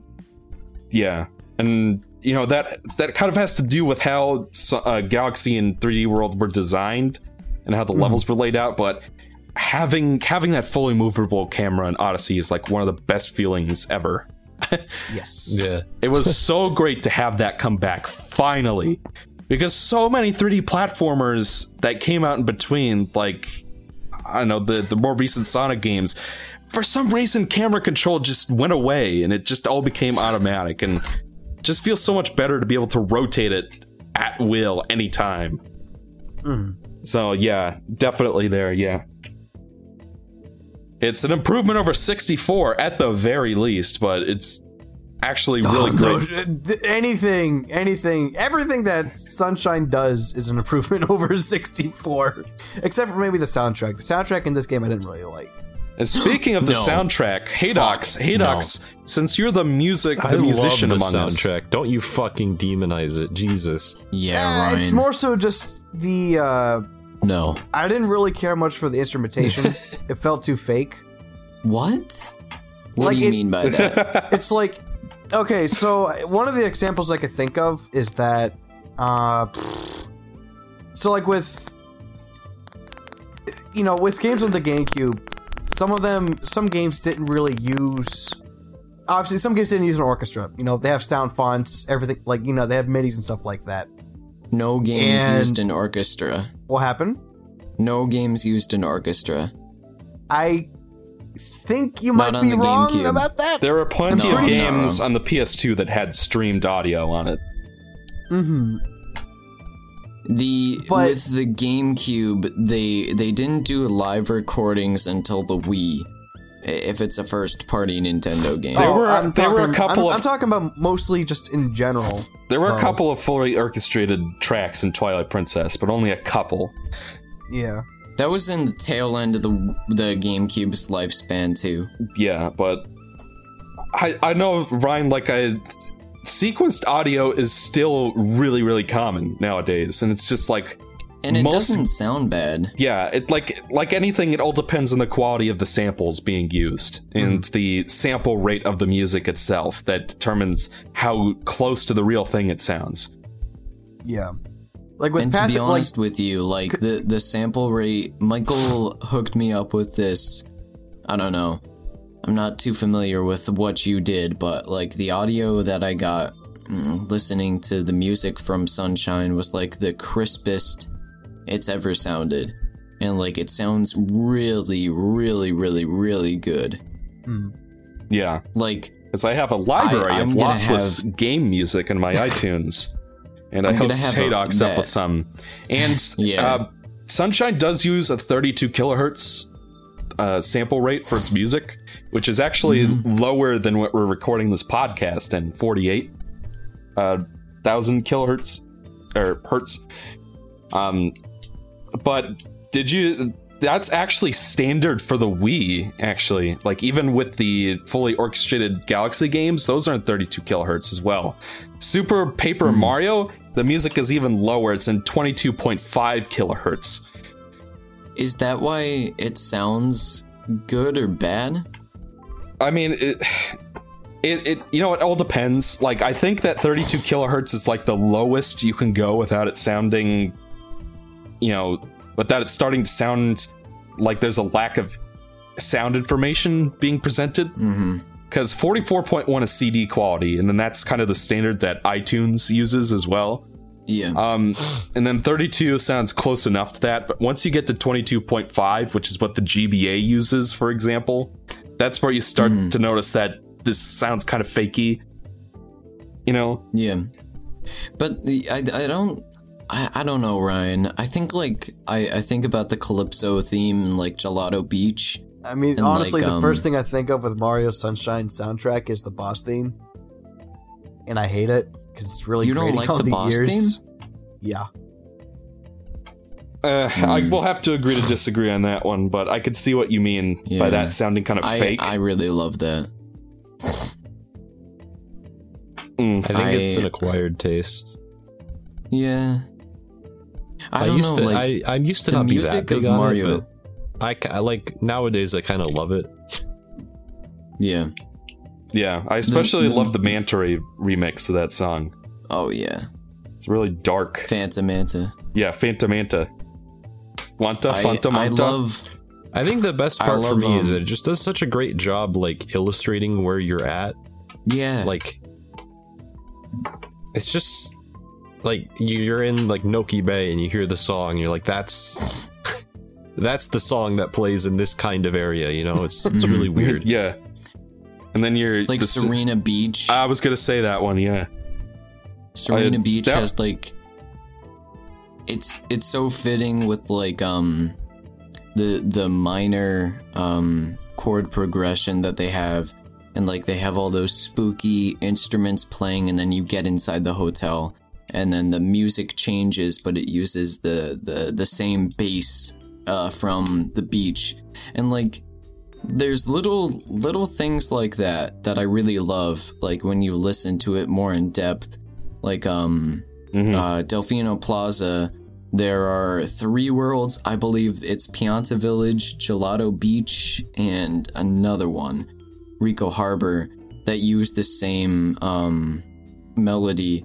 And like when you listen to that, and then when you like hear how the composer has taken that melody and um, changed it to fit like a different sort of style, because like um, what is it? Fuck, fuck, fuck. I wrote this all down.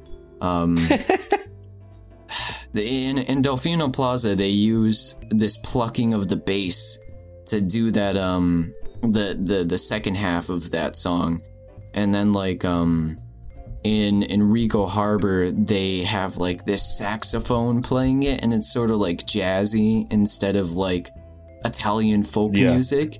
And like they have all these different styles blended together, and like sure it still fits like the world that it's in with those same melodies but because the instrumentation is different and because there's so much added and or taken away from it it, it gives it its own separate individual memorable memorable vibe and damn it's so fucking good Indeed. Um, it's so good and one thing I also wanted to mention is I do sincerely think uh, Sunshine is like one of the best looking games of the sixth generation. Yes. Yes. And it has like really, really fucking good water effects. Yeah. Because it's like. I, I was kind of talking about this in my Enter the Dragonfly playthrough. Like, people always talk about how that game is ugly, when, in my opinion, it looks about on level with most games on the PS2. Uh. But you know, it's I, I I'm hard pressed to think of any game on the PS2, Xbox, or GameCube that looks better than Super Mario Sunshine. Ah. just in terms of like the crispness of the overall image and the quality of the textures and the models. And then i i look back at like i don't know Jak 1 and think about how polygonated those environments look and how kind of blurry the textures are. And i'm like no sunshine beats this for sure. And then you have lots of games that look much uglier like the silent hill games I want to argue. I want to. You know, if it wasn't so late, I'd make an argument for Wind Waker. for what I think Wind Waker is on par. Okay, well, yeah. So that that was that one. I would say is also up there. Uh, but personally, I still preferred Sunshine over that. But I'll call that second place, GameCube wise. Maybe even like it's, it's kind of a stretch, maybe, but Chibi Robo also. Okay, that Like, one I looks- haven't. That one I haven't played. So I'll take your word for it. It has like a really unique art style. It's like, what if, what if the Beatles were Japanese? And by Beatles, I mean like Yellow Submarine Beatles. Oh, Like that's what I get from it. It's like, like very like it's like '60s kind of trippy, but it looks very like it's very stylized. But I also think it looks pretty crisp too. hmm So And And and that- uh, let's note that all the that was good, games we've listed so far are on GameCube and are available in 480p out of the box without the necessity of hacks. okay hold on can i can i talk about that for a second Sure, yeah. because I never noticed how much I appreciated 480p until Mario Sunshine. Like, I've been playing Spider Man, Lego Star Wars on the GameCube, and they do not have 480p, and it sucks. Yeah. Like, Yeah. Uh, it just looks bad. You need to, like, convert it, and it looks bad. Yeah, we call that deinterlacing. And Yeah. yes, so now do you understand why why EXO has a reputation for going 40i? Because it sounds like you do understand now. Yeah, I'm beginning to understand. I'm almost there. I can hook you up with some some tools to force 40p on any GameCube game. I'm not paying a thousand dollars. You don't have to pay a lot of money for it either. Like you can do this on your Wii for free. We'll we'll talk about that after the podcast. Okay. Okay. I'll Um, hook you up, fam. Yeah, and for the record, you can't do this on PS2, and that's why the PS2 is the worst game of the sixth generation. Worst game console of the sixth generation. Well, it's better than the? Xbox in terms of library, so I guess it's second place, but it's not as good as the GameCube because of 40p. End of story. Bye bye. Um, but now that we've now I'll that, agree with that. now that we've discussed that, uh, let's. I think I think it's time to move on to the 100% experience. Uh, this is going to be your territory because I've never done it and I probably Well, never will. well, Ryan, how about you go into your thoughts on that real quick, just to kind of set us up? What do you mean? Like, uh, you said that you haven't 100%ed it. Why is that? Uh, j- again, it's just because you don't really get anything out of it. I mean, like if you if you 100% the game, you get a postcard, you know, and that's like the thing that this game is most infamous for. Even though you don't really get anything except for like a Yoshi cameo for 100%ing Mario 64, but no one really complained about that. Yeah. But you know, I just I don't know. Like if you're not going to give me anything for 100%ing it, then I'm not gonna. In like with like I've, I can only think of maybe uh, like I completed Majora's Mask 100%. But that's because you get shit for it. You know, it's like you get stuff while you are completing the game 100%. Yeah. You know, same thing with Golden Sun. It's the same deal where it's like as you are completing, like as you are moving through the game, as you are getting everything, you know, you're actually getting stuff that will make your journey easier. Hat in Time, same thing. And Fire Emblem Awakening is also the same thing. You know, you're experimenting with the different classes, the different, you know, support conversations and all that kind of stuff. That makes things interesting. But again, with games like Banjo or 64 or this game, I'm not doing it just to do it. I need something out of it. Postcard ain't gonna cut it. So, Yeah. Was there something that I missed? Like, was there something that you were expecting me to say? Well, no, like that's as if there was that's something- exactly what I was expecting you to say, okay. and that's why I wanted you to throw that out on the table because a lot of people will agree with you on that point specifically.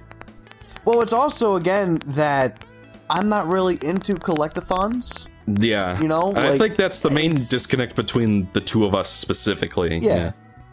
Yeah, I, I don't remember if I brought this up on another podcast or if I brought this up in my Sunshine video, but like with RPGs, it's like you're always given something useful for going off the beaten path.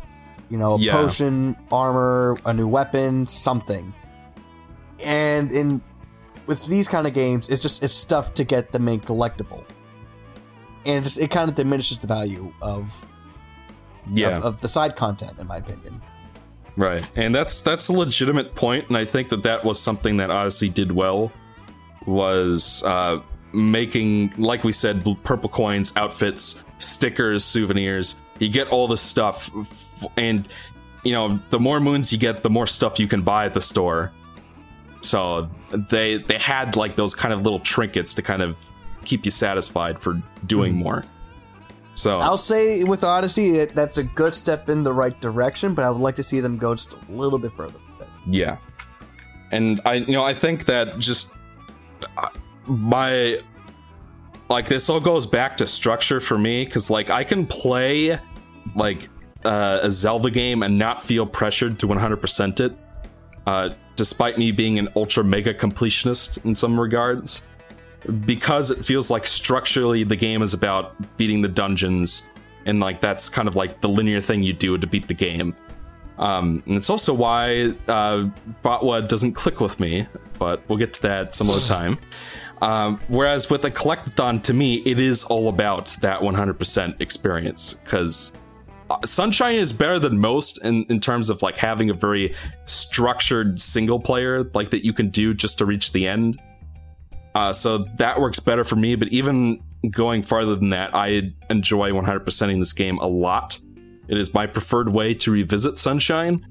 Um, I think that's from what Haydox has told us about his speedrunning. He is very much not of that opinion, and he'll have a chance to talk in a minute. But you know, it just it just seems to me that that sort of that sort of like you do a side dungeon in RPG and you get a piece of armor or whatever. It's just different expectations for different genres, in my opinion. Um, and like I said, I consider the main collectible is more like a trophy to mark an achievement rather than something that is useful in itself. And that's just the expectations for the genre, in my opinion. Uh, I mean, I don't, I don't like. Are, are, are we getting to the blue coin debate of 2018? We'll, The we'll get to, we'll get to the debate. great blue coin debate, but I think it might be worth talking about some of the optional shines and maybe letting King K chime Ah. in here. Uh, you know what? The pachinko machine. That that I one's like- pretty notorious. Uh, King. I would play the Pachinko machine in the Poison River 10 times before I play uh, jump rope to 100 jumps. I, that's all I'm going to say. I, I'm putting that on the table, uh, and beach volleyball can go fuck itself as well. And I think the, the the design of the final, the darkest side of the moon in Odyssey is also worse than the Poison River. I'm putting all of that. I thought, I'm putting all the hot takes out on the table for you guys, so that they can oh sizzle in- man, in, your this face. foreshadow. You know, because like I remember too when we were talking about our um our games of the year for 2017, and then like you know before that we had a couple of podcasts, we had a couple of discussions, and they were building up like this this Mario Odyssey post game diatribe, and then when it happened, it was beautiful. and now I'm experiencing that again. It's just a matter of time, boys. Yeah, the Odyssey, the Odyssey episode on this channel is going to be a bloodbath. Uh, uh, but that's that's not today. That's not today. Uh, and I have to lay out those hot takes because no one else is going to do it. I feel like I'm the only one because you know, I don't know. King K kind of feels the same way as me, but I don't know. King K, uh, why don't you tell us about your opinion of Wh- the what do I 100% experience? What? Wait, what? Do, wait, wait. What, what do I feel on? Uh, the 100% experience in Sunshine. What is? What are your thoughts? You've been a bit quiet, so I'm gonna I'm gonna put the I'm gonna pass the uh, the coconut to you, so to speak. I know. The coconut. Uh, okay. If you, if you want me to get real into it, it gets to my biggest problem with Sunshine as a whole, actually. um, so I, it's not the fact that you don't get anything from it. I don't really care about that. Yeah. because I, I feel like I align more with the ideology that I just do it because it's fun to do. Yeah. But the thing about Sunshine is that the things you do in Sunshine to me are incredibly hit or miss. Like it's it's fascinating sometimes the things that you do to get shines. Like and it, it comes back to what I love about the game is I just like exploring Isle Delfino and it's very immersive and the bad parts are the parts that break away from that like when when you go behind the windmill in Bianco Hills and there's a special stage there right oh, you mean um, like the the secret of the dirty lake? uh do I Uh, are you I talking mean- about like the linear platforming sections Well, in the game? I'm just talking about any any of those floating blocks in space you know Oh. um Okay, so yeah, and I'm not I'm not like it's not necessarily that they're badly designed. In fact, most people cite it as their favorite parts because there's actual platforming in some of them. Um, there's actual platforming, and I, I get that. I I like playing those in a sense, but whenever I'm in them, especially the ones that don't have platforming in them, I'm just like, why am I? Why is this here? Because you mean like the Chuckster? Okay, but that that's like the infamous one, and I don't really like you know. But like I it's love not like the Chuckster like I said, you go to Ch- you go to that one. Well, when I was a kid, it's not like, like it's- Haydox keeps talking about all the Hold things he thought when he was a kid. When I was a kid, I thought the Chuckster secret was like the coolest thing ever.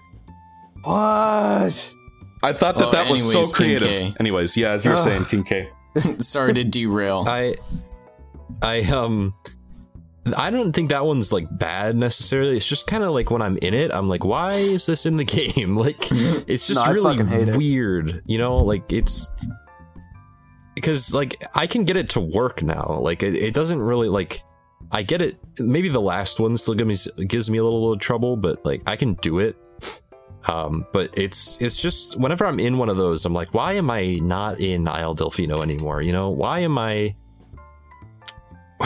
Why am I out here doing this? Why am I like exploring a weird grass box in the sky and there's like a pianta on fire and like whenever that happens, Yeah. and that's that's a substantial portion of the game, surprisingly.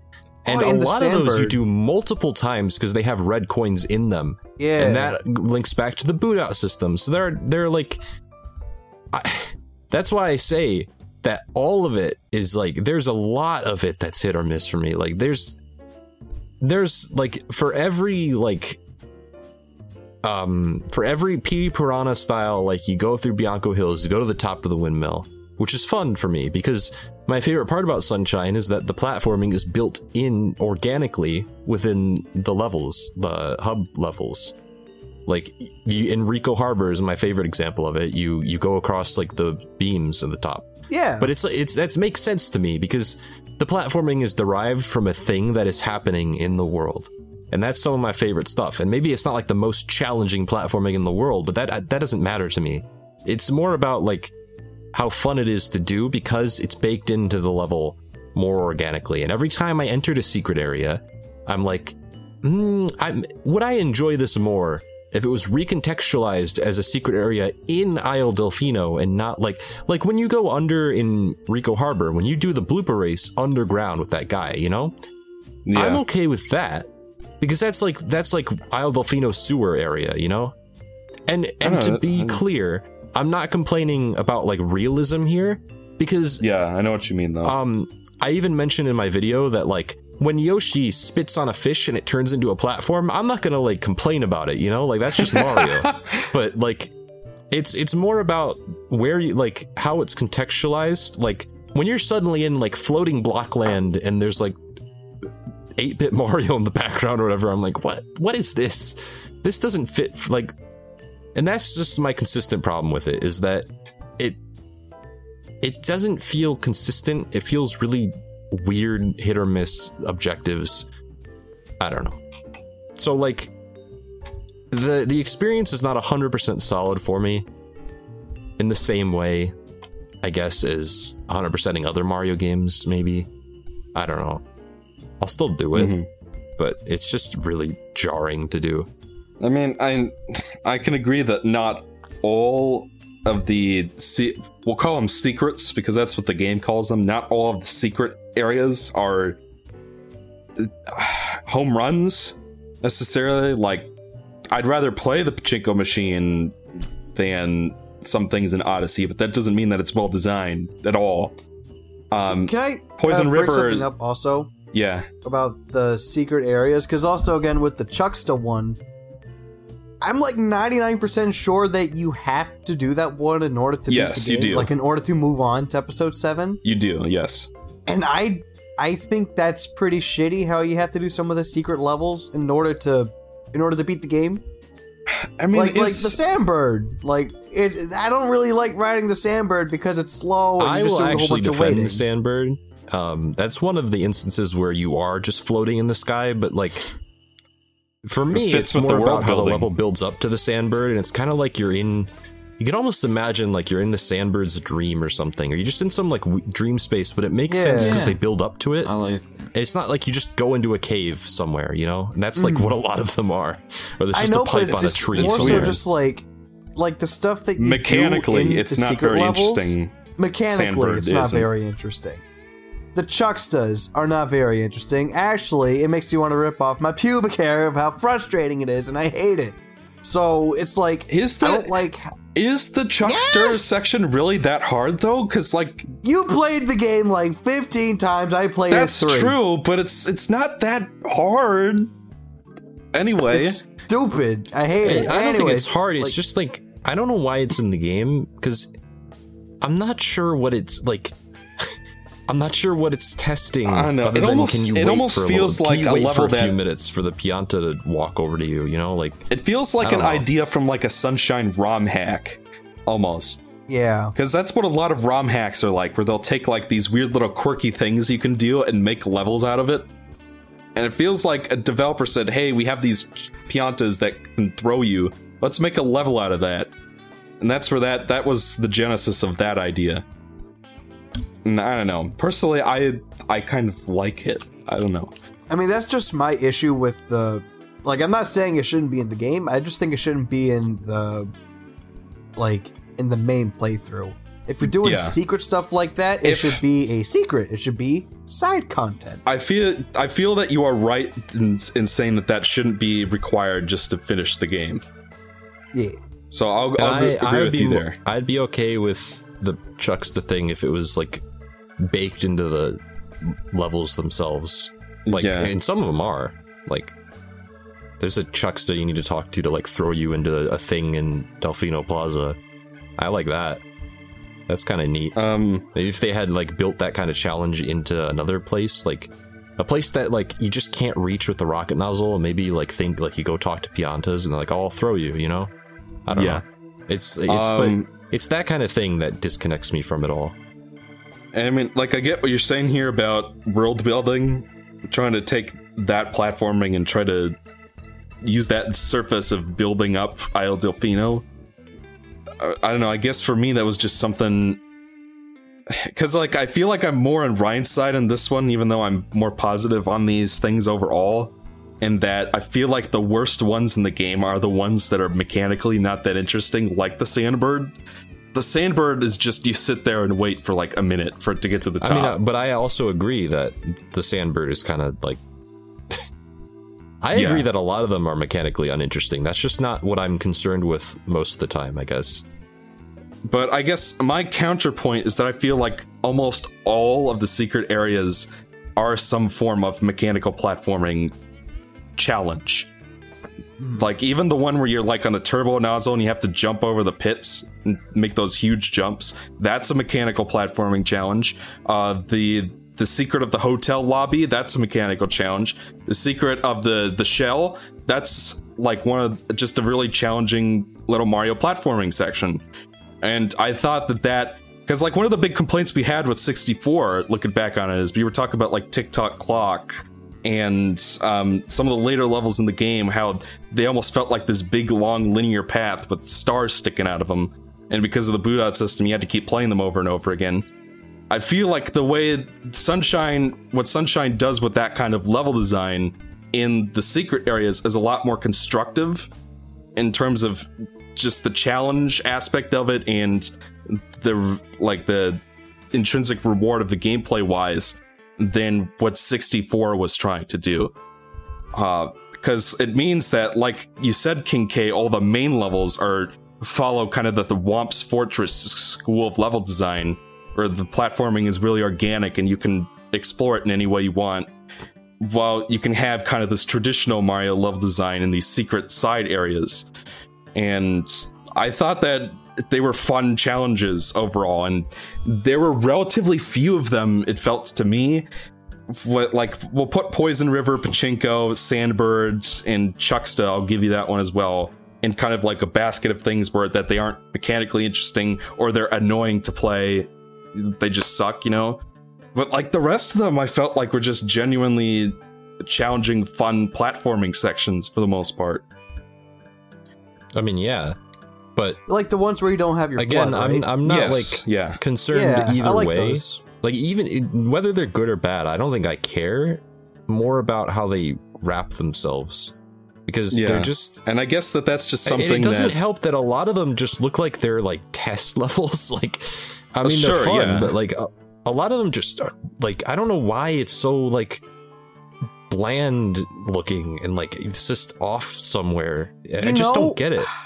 I don't get it either, but that's also again like kind of why I like the game, or why I also I, I, I kind of like the secret levels like that because it's um it's just fucking weird, and I think that's like one of the best things that Sunshine has going for it is that it's so fucking weird. It has like a personality. It's a, it it has an identity, you know, and Well, I just I would I agree like too that. that. it has an identity, but I don't think those parts of it are part of the identity. For, like, I I, I think it does because, like, I mean, I mean, Mario's a fucking game where it's like you play as in Fat Italian man. You, you get mushrooms to get big. You fight a giant dragon turtle with floating blocks all over the place. It's like a fever dream, and it's like with the little hidden level or with the secret levels, kind of like those fever dreams being like fully realized. And I like that. I like it when Mario is weird. I can know, understand just- the point, but I don't think the, the rest of the game feeds into it at all.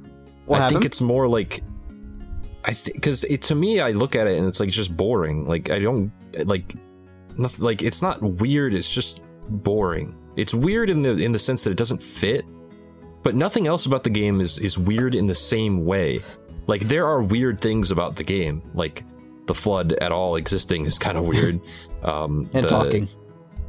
you know but like i I don't think the secret FLUDD levels are like are baked into that. They're just they're just boring weird places that you are in. And i i can't help but feel that it just would have been better if like a lot of those challenges were just in the levels themselves. That's it really. Okay. I mean, I and get that's ironically that's why i like the blue coins funny enough for some of my favorite parts of sunshine is because they break away from the structure so much that I've realized this recently. They break away from the structure so much that they're the parts of the game where you can do whatever you want, however you want, in any order you want. Yeah, that's an interesting observation.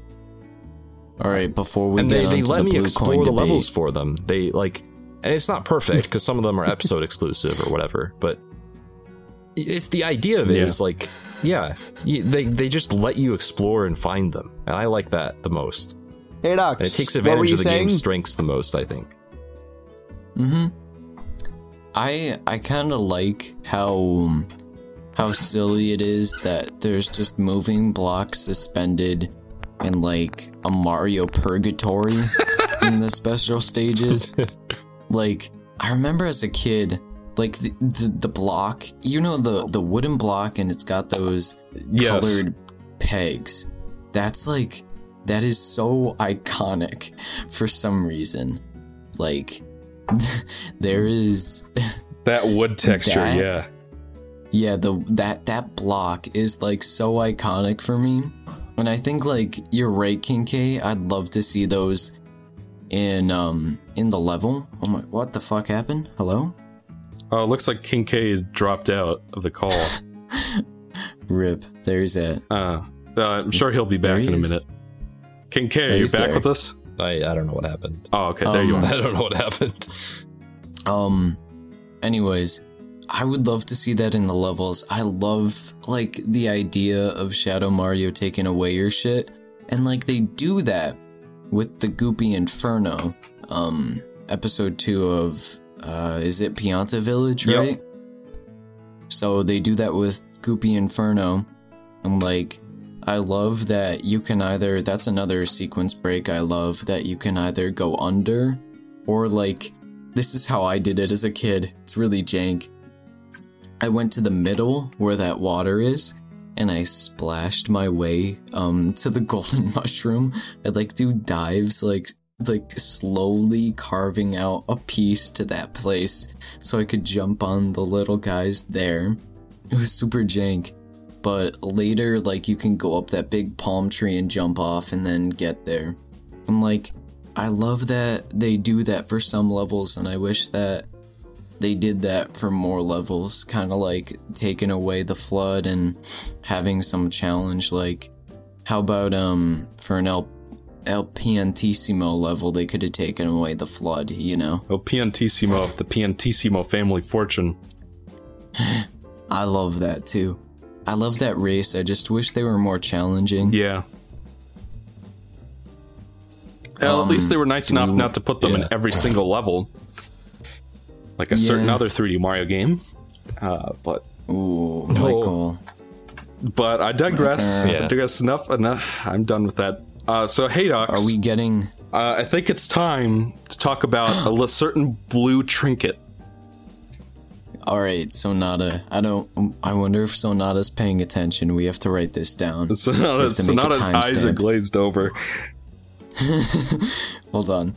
It's 158 44. I'm going to make an intro. I'm going to make a segment that's called the Great Blue Coin Debate of 2018. All right. And an surprisingly intro. enough, it sounds like we're two on two for this. I thought I would be alone. Honestly, I'm more indifferent. Okay. Like, like I'm not really like. I, maybe if I was like, if I, because I, I I only hear bad things about the blue coins just because people who went out of their way like. I, I knew about the blue coins going in. yeah. You know, I knew what they did, so I didn't really waste my time with it. So it's like I get why people will be upset. At the same time, I also see the value in them. But I'm I'm not going to do it. I don't want to do it because that doesn't seem like fun to me. So, but I'm not like gonna rip my hair out over it. I'm gonna Right. keep it real with you, Chief. I hate blue Oh, coins. gotta play that that Here low beat rap. Put, put some lo-fi hip hop. blue coins. Uh, Sonata, Sonata, take Haydox's rapping from the Sonic High School Stop. finale You play that as the musical track for this part. I'm gonna keep it real with you, Chief. Blue coins are the bane of my existence. I hate them. I really do. All right. I'm anti blue coin to the extreme. They will never be good. um, just as the filler in Odyssey will never be good. Speaking of filler, uh, speaking of filler, False I just equivalence, sure, fallacy, logical but- fallacy. sure, fine, whatever. Speaking of filler, a lot of people will criticize this game not unjustifiably for having filler in it. Um, because like uh, King K mentioned this earlier, that you for a lot of the secret areas in the game, you will have to go back and play them again to get eight red coins as part of the 100% experience. Um, I guess uh, one thing I wanted to note is that people seem to don't don't seem to have a problem with Galaxy doing the exact same thing with prankster comets. And I Or do the- the- actually. I don't think it's it's a very fun um, thing in do. 3D Land, and for me, at least, it's like it's a different challenge each time. But 3D you know, Land and 3D World also do the same thing in by like recycling levels and making them slightly different. And then you get to Odyssey, and the filler that you have to compare it with is walking a dog to a crater, uh, ground pounding on a Okay, shit. random stump, Uh, throwing your hat on something to make a moon appear. Like the filler in that game is boring and not mechanically interesting. Uh, whereas I will take going back for red coins because at least that's some kind of mechanical challenge. And you get to play with FLUDD this time, so the platforming's different. You know, the only bad part about it, in my opinion, is like that you have to go through all the work to get back into the level again. Like for the casino one, that's annoying to have to get the sevens on the wall and then solve the little slide puzzle to get back into the pipe so that you can go get the right coins again. Uh, that part is Michael. annoying. Yes. Do you do you like um positioning the lava boat around? Do you no, like that? I actually we've we've discussed this earlier in our own in our own DMs here, and I said that I I actually do not, in fact, like the mud boat in Sunshine. I thought you like speedrunning it. I do I do like trying You to know, like speedrun strats. You know, just. You Okay, know, that's like- like Eric that you're thinking like, of. yeah. Eric Eric likes to speedrun Corona Mountain. By that I mean he tries going through the mudboat section in Corona Mountain like a goddamn maniac and dying a billion times. By the way, Sonata, please do me a huge favor. But- Link uh, like a full playlist of Zebros play fucking Mario Sunshine. I love that shit so much. I love that shit so much. Uh, but to be frank, Haydox, I would much rather get those 10 blue coins in Corona Mountain than play a bunch of boring filler in Odyssey. Okay, okay, hold on. But the boring filler in Odyssey is literally f- like a, a second out of your time. There is Like- but when you, but when you you've already gotten and you get a, when you've already gotten all the good moons but during your just first like, playthrough and you're you have to go back. You're and it's not meant to but be they're 100%. they aren't telegraphed. Is the problem. So It's like there's like this one moon right next to your ship in Bowser's Castle in Odyssey that's like you literally throw your hat at a post, but the post isn't glowing or anything, so there's no indication. And That's that act those, in itself is um, not challenging or rewarding, so it's just filler. But none of the, none, the blue coins are the same way. They're not challenging. Hey Ryan, I'm gonna be honest. I just want to watch them argue I about know. They're not challenging. Are you telling me the one in Pinna Park where you have to go underneath the fucking um the the the pirate ships going down in that little thing where you have to hover nozzle up and that little that little grady thing? You think that's challenging? That's out of the way. You have to jump down, swim in the water, then that's go up. fun because it's platforming No, it's and it's mechanically It's interesting. That's Throw your hat on a You're post to get a moon is not. water. You're going in the water and you're swimming and you're going up. That's out of the way and it's stupid. you're not like it's not gratifying. The the blue coins give you jack shit. You have So to do get the 10 of them to moons. get a shine. No, the moons the moons have a purpose. The, the Not moons after give you've you extra gotten to the darkest side. After that, all the filler means nothing. And neither do all the moons you have to grind coins for. So do the blue coins. The blue coins mean extra nothing. The blue coins. matter Okay, so bit. here's here's They don't matter where I'm bit. gonna have to come in, and King K actually set this up surprisingly well. Is that what is fun about blue coins?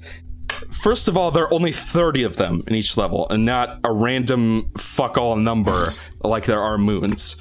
So it's no, there's it- there's, a more order to of it. moons. There's, There's like one level. you can go- One level can have Okay. 40. One level can have 70. You never know, and it just seems completely No, random. And it's in there. You can open up the map and it's there. It's all of them in a list. Yes. Unlike the blue coins. The blue coins the has a little coins? tally. And frankly, frankly, the blue can't coin should have had a list. I will agree with that much. That is something that could be improved in a remake. Um, because that is something where, like, if you don't know what you missed, you you will have to look it up. But to be fair, I had to look asinine. up. I had to look up where purple coins were in Odyssey because the levels are so big and have so much surface area that if you're missing three coins in Bowser's Castle, where's the first place you're going to look? So I had to look that up. But, But the purple coins are different. They they're not used for progression. They give you Well, extra neither shit. are blue coins. They're not used for progression. Like Ryan said, you can skip them all if you want. They're want. dumb. They're awful. So what I like about what I like about blue coins is is because in terms of the actual shine sprite part of the game, it's very structured and ordered in that. In Pinna Park, for example, do this platforming section and throw the Koopa off the pit, the Ferris wheel, and you will get a shine sprite. Um, it's laid out in that kind of way. In terms of the very traditional exploration type collectathon sort of banjo kazooie kind of thing where like you're looking for music notes or gems in Spyro or precursor orbs that role kind of falls to the blue coins so in terms of actually exploring the levels the blue coins give you that sort of incentive to do it and So you're saying a blue bird flying around that you have to spray haphazardly is an incentive for fun play. i'm saying it's an incentive to interact with the environment and Okay, but that's dumb. It's the same complaint. It's the same with like the moons. You're like lecturing me about that, but it's the same fucking shit. Except blue coins are worse because they give you nothing. Okay And they're dumb. so here's And where they stop the flow of the gameplay. You have to fucking when you get it, they go boom, boom, and then you have to pause it and you say, "Do you want to continue?" And then you say yes or no. and i always say no because it's faster Yeah. so there, there that dumb. solves that problem uh But you can't mash your way through it. You have to move it down too. Yeah, and it's not that hard, K-Dox. I'm telling It's you, it is not that it's hard. stupid. It disrupts the flow of the gameplay. It's stupid. I, you know what? Sure, Fine. Blue coins are the worst. fine. The the I little text box like popping them. up. They're so bad. Sure, that shouldn't have been there. Fine, like but in terms, I cannot I make like- myself collect blue Listen, coins. listen to I me. see them and I actively avoid them. listen like, to me. If I'm not 100%ing it and they're out in the open and I can get them, I don't because I fucking hate them. I don't collect To, them. to be honest, Haydox, I do think that there is some equivalency between throwing your cap on a post to get a moon and knowing that you're supposed to take a fruit That's and drop it into the blender on top of the gelato beach house. Like there's some equivalency it's there, so- but there's It's something so about. easy. You press a button. You press one button for Odyssey. But here's One the thing, though, is that that's With not Sunshine, mechanically you have to press gratifying. one button. I when you got some You know go what? satisfaction. I'm gonna I'm gonna I'm gonna back up Exo a little bit. so the same reward in Odyssey that you would get for clearing a challenging obstacle course is the same one you'd be getting for walking a dog or walking, you know, or, or kicking a rock around. You know, it's a moon. You get moons for almost every little thing that you do. Blue sh- blue coins, in a way, it's like its own. It's like its own thing. It's like Blue imagine coins don't do anything. they they. I mean, they do and they don't because they give you more They shine don't. sprites. You know. So it's just it's it's a weird way of giving you more of the same shit. But it gives you something else. Like I think like if you know, if some of the stuff they had to do in order to get the blue coins, if instead of blue coins if they gave you shine sprites, then the shine sprites themselves wouldn't feel as valuable. You know? Like there's so many Okay. moons in Mario Odyssey that it yeah, they all feel the same, but you know, with Sunshine, the blue coins kind of have like their own thing going for it. But you know, blue coins don't do anything. That's the problem, and they're Okay, dumb so and listen. stupid. Extrinsically, the blue coins Okay, do hold nothing. on, They me- give you shine sprites something. to get 120 shine sprites so you can get That gives you the nothing. postcard. It's dumb. So, yes, extrinsically, there's no reason to get them. But intrinsically, they're fun to collect because they encourage exploration. And frankly, there are a lot of them that aren't, there are equivalent to some of the filler moons in Odyssey. Michael, but there are a lot of them that are not. forgetting. There are a lot of them that are just. Like, for example, Ricco Harbor is one of my favorite levels to get all the blue coins in because I feel like they went with less of that stupid hidden kind of shit and more of if you platform around the girders in the specific way, you will get one. Like, there are the little crane arms that move left to right in like a arc pattern. On top of them are blue coins. So if you could figure out a way to jump up there, you get a blue coin. So that's kind of like the game's way of rewarding you for figuring out a little tricky platforming thing. There is another blue coin that's hidden on the side of a girder, so you have to slide down and grab that. There's another blue coin where if you jump using the blooper, you will get that. There's another blue coin where if you figure out a way to defeat the spider enemies on the boat, you're rewarded for doing that. So it makes you, and if those things weren't there, you would have no incentive to kill those spiders or jump on top of that swinging crane thing or any of that stuff. And that's what I like blue coins for is that they make the environments feel like there's something le- worth looking for in there. Whereas with Hey. Odyssey, it feels like they didn't need to have that because there were so many moons already. Like they didn't need to have But the one in the, the post point. because that's the there's no reason there's nothing interesting about interacting with that. They didn't need the dog. But what what is But fun is finding uh, the linear platforming sections or finding little 8-bit sections on the wall or grabbing all the music notes. That's actually fun. You know, that's why the filler to me in that game is insulting because it adds nothing and it didn't need to be in the game because there was plenty of content already, so it just pads it out. Whereas the blue coins actually seems like it's in service of exploration and level design. Because if there weren't blue, Blue coins, coins there'd be no anything. reason to explore because you'd just be going for, you know, shine sprites the whole time. That is I'm where not- I draw the line on that. You know, I gotta say, like, as someone who's always been indifferent towards the blue coins, I think EXO won this debate. No, I'm not finished. I'm not finished. You haven't given me time to retort. Because first of all, You- when you were trying to say they're Really, stupid what, what do blue dumb. coins do, Haydox? So they do nothing? they do nothing. They do nothing. All right. Great. Maybe, maybe if you got an upgrade, like maybe if they gave FLUDD an upgrade, I would be like, okay, that's interesting. You but know, they give you fucking shine sprites not that saying- Michael. Let me finish. Hey, Chief, Chief, let me finish. All right. And the moons in Odyssey, Odyssey was designed to like take it at your own pace. You know, like you you can find how many moons you want in a level and just like get do your thing and get out of there. But the thing is with the filler moons in Odyssey, the power moons are in service of something the entire time. Like and and it's small things like when you find a power moon from doing a mundane task, the, the task is mundane, but the fact that you found it from doing a mundane task is like holy shit, just interacting with the the same. world gives me something. What did you say? I said blue coins serve the same purpose. No, they don't. Because blue coins don't give you anything. Blue coins give you shine sprites that don't amount Well, here's to the anything at thing: by the, when you get a certain number of power moons, then all of a sudden, power moons become just as worthless by your own definition. No, Mhm. no, because the this it, it's the same All thing. right, all right. Hold on, hold on. Let me back. I'm backing Halox up actually. Hell yeah! um, I know what you're trying to say, Halox. I actually I get it. Thank you. I think I get it. Here's the thing.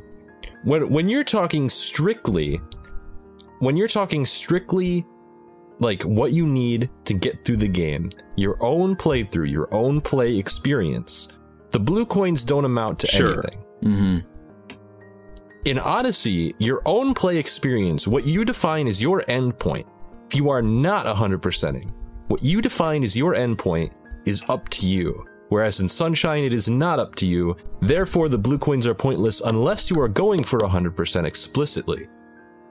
Yes, that is. And the that way is- that Sunshine frames it, the way that Sunshine frames the game is a lot more structured than the way that Odyssey frames it. Odyssey does have structure, yes. They they lead they have their own little storylines in each of the worlds. But you need a set amount of moons to move on. I know. It's just and If- that that's exactly my- like In that case, though, then why did there have to be so many moons and uh, like I don't understand why they couldn't have structured Mario Odyssey in a way where the thing is with so many moons, you have so many options to like go through an, a a world. You know, that like- you know there there is that, but there's also the idea of of of dominant strategy. Okay, that that's something that I think can be applied with Mario Odyssey, where it's like, you know, if if there's something that's easy to do and you can do it consistently to break the game, you're always going to do it. And in every but single world in Odyssey, that. in every single world in Odyssey, you always have to like kick a rock a few times, or you don't have to, but like it's there. You can kick a rock a few times to get a moon. Stack a bunch of Goombas on top of each other to get a moon. Walk a dog. Get, hoard some that's sheep. you're you You know, you and it's that, like my like thing every is that game. like if I see that, I'm like, oh, that's an easy moon.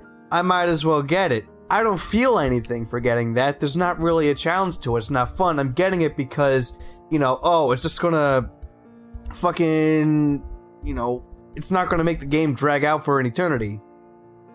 And but I, then I- that's your I- choice. but that's kind of That's just the great like, joy of Odyssey. It's that choice of paving your own path to get it. Okay, I want to nip this in the bud right now because this argument's never going to go anywhere. And you want to know why? Is because the okay, both of these perspectives argue from different points. I agree. What Michael is arguing is 100% based. What Haydox is arguing is not. Yeah. Mhm. If you want to enter any percent the So game, it's never going to get then anywhere. yes, blue coins are worthless. To actually finish the game, all you need to do is get the seven things. And that's why I like Sunshine more than Odyssey in that respect, because it's more structured. So yes, blue coins are worthless in that sense. But like King K is saying, I am a completionist. When I play collectathons, it is my philosophy that because they are so open-ended and focused on optional activities, that they are meant to be 100%ed. And because of that, I was going to go after the blue coins, regardless of whether they reward me with stuff or not. And in my opinion, searching for them adds some exploration value to the stages that they would not have otherwise. And that's why I find them intrinsically satisfying to collect.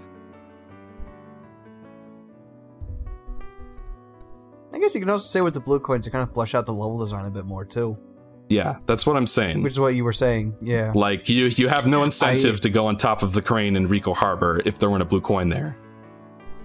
But I agree with you in, in a sense because your perspective is as valid as mine because I think I don't I don't find intrinsic value in collecting things. I'm a materialistic person and I need like a reward to keep me going for Yeah. many things like that.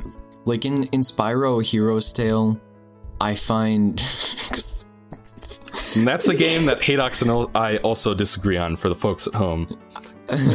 I, you know, it's like you don't get anything for collecting all of the light gems, but there's just like I, I mean, I I, know I can't remember, collect. but I feel like you get something. It just wasn't good. you you get a cutscene at the end with all of them watching. Yeah. Yeah. Yes, it's the like, elders, it's and they're dumb. they're like watching TV. And then for getting all the dragon eggs of a set, you unlock the ability to play the boring mini games at any time you want. and and the ability to play as the red dragon and the pink one. Yeah. So I Um, mean, and like, technically, that's that- more than Sunshine gives you. So but I suppose even it, then, I collect it because it's like, I don't know. I like, I find the same intrinsic value there, but with like Sunshine because it's just a postcard and like it, Well, it- you know, for me, Technically- okay, wait, wait, let me finish this Fine, spot. Let sure. me finish it. Because, like, it is a minuscule thing when you collect a blue coin, it stops you, but I hate that in games. Even with Odyssey, and we can get to Odyssey when we do, but when Odyssey stops you for, like, the moon and plays the animation, I j- so- sometimes I don't like that, you know? yeah. Like, stuff like and I'm that. the one who complained about the text speed in Ocarina of Time, so I I can Yeah. see what you mean. Yeah. But the thing is with Odyssey 2, I really like how it's like when I any percent the game, I can do there there are the multitude of moons gives me the opportunity to like go at it whatever angle I want to go at it cuz I don't 100% Odyssey because I don't want to like I don't see the value in that because it's too much. Well, and I'm yes. fine with that. I'm fine with not completing it and I like it. So, great blue coin debate over, I suppose. Nobody Well, wins. Sure, but I do feel like there's something else I wanted to say. I, I, so you guy, I'm the big Metroid guy of the group.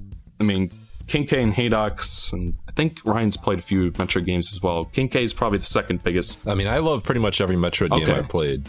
So, we're at least all familiar with the process of 100%ing those. And I think the big difference there is that I feel like blue coins gratify me in the same way that finding a missile tank behind a little platforming section does.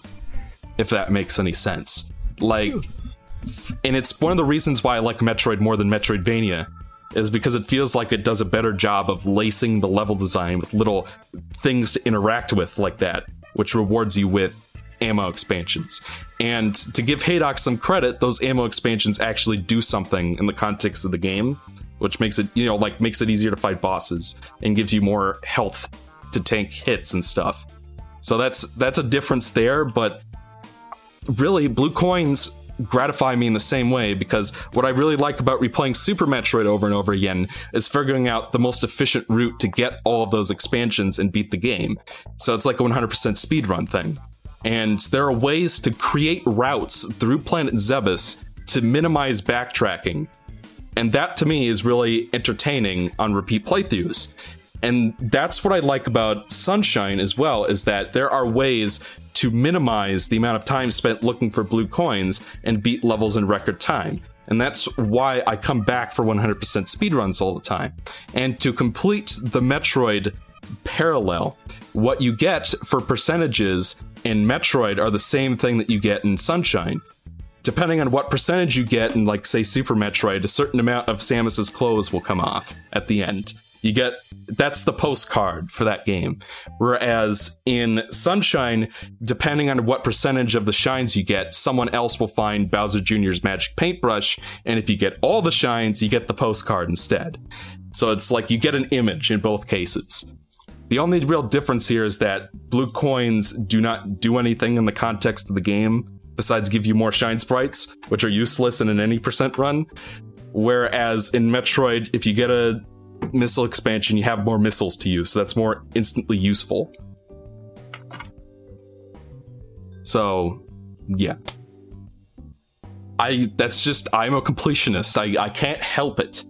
And it's something that is incredibly difficult to turn off in my brain. I can't any percent a collectathon. It's just not how I work.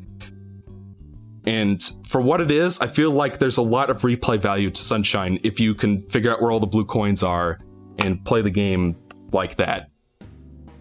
So yeah, so that's that's all I have to say about it. I'm done. So, is there anything else that they Mario Sunshine, or do we wrap it up? Give closing thoughts, probably. Hmm. That's that seems like a good way to end the, the overall discussion with the debate. All right, so that that was the big uh, Super Mario Sunshine Blue Coin debate of 2018, um, and lots of. I feel like you guys already. We don't even need to talk about Odyssey now because we are. Maybe I don't, but you I guys only haven't. you and you guys talked haven't about chimed in Odyssey. all that much, so I don't know. We're still going to do one either way. Just I feel like I've laid my hand out on the table already.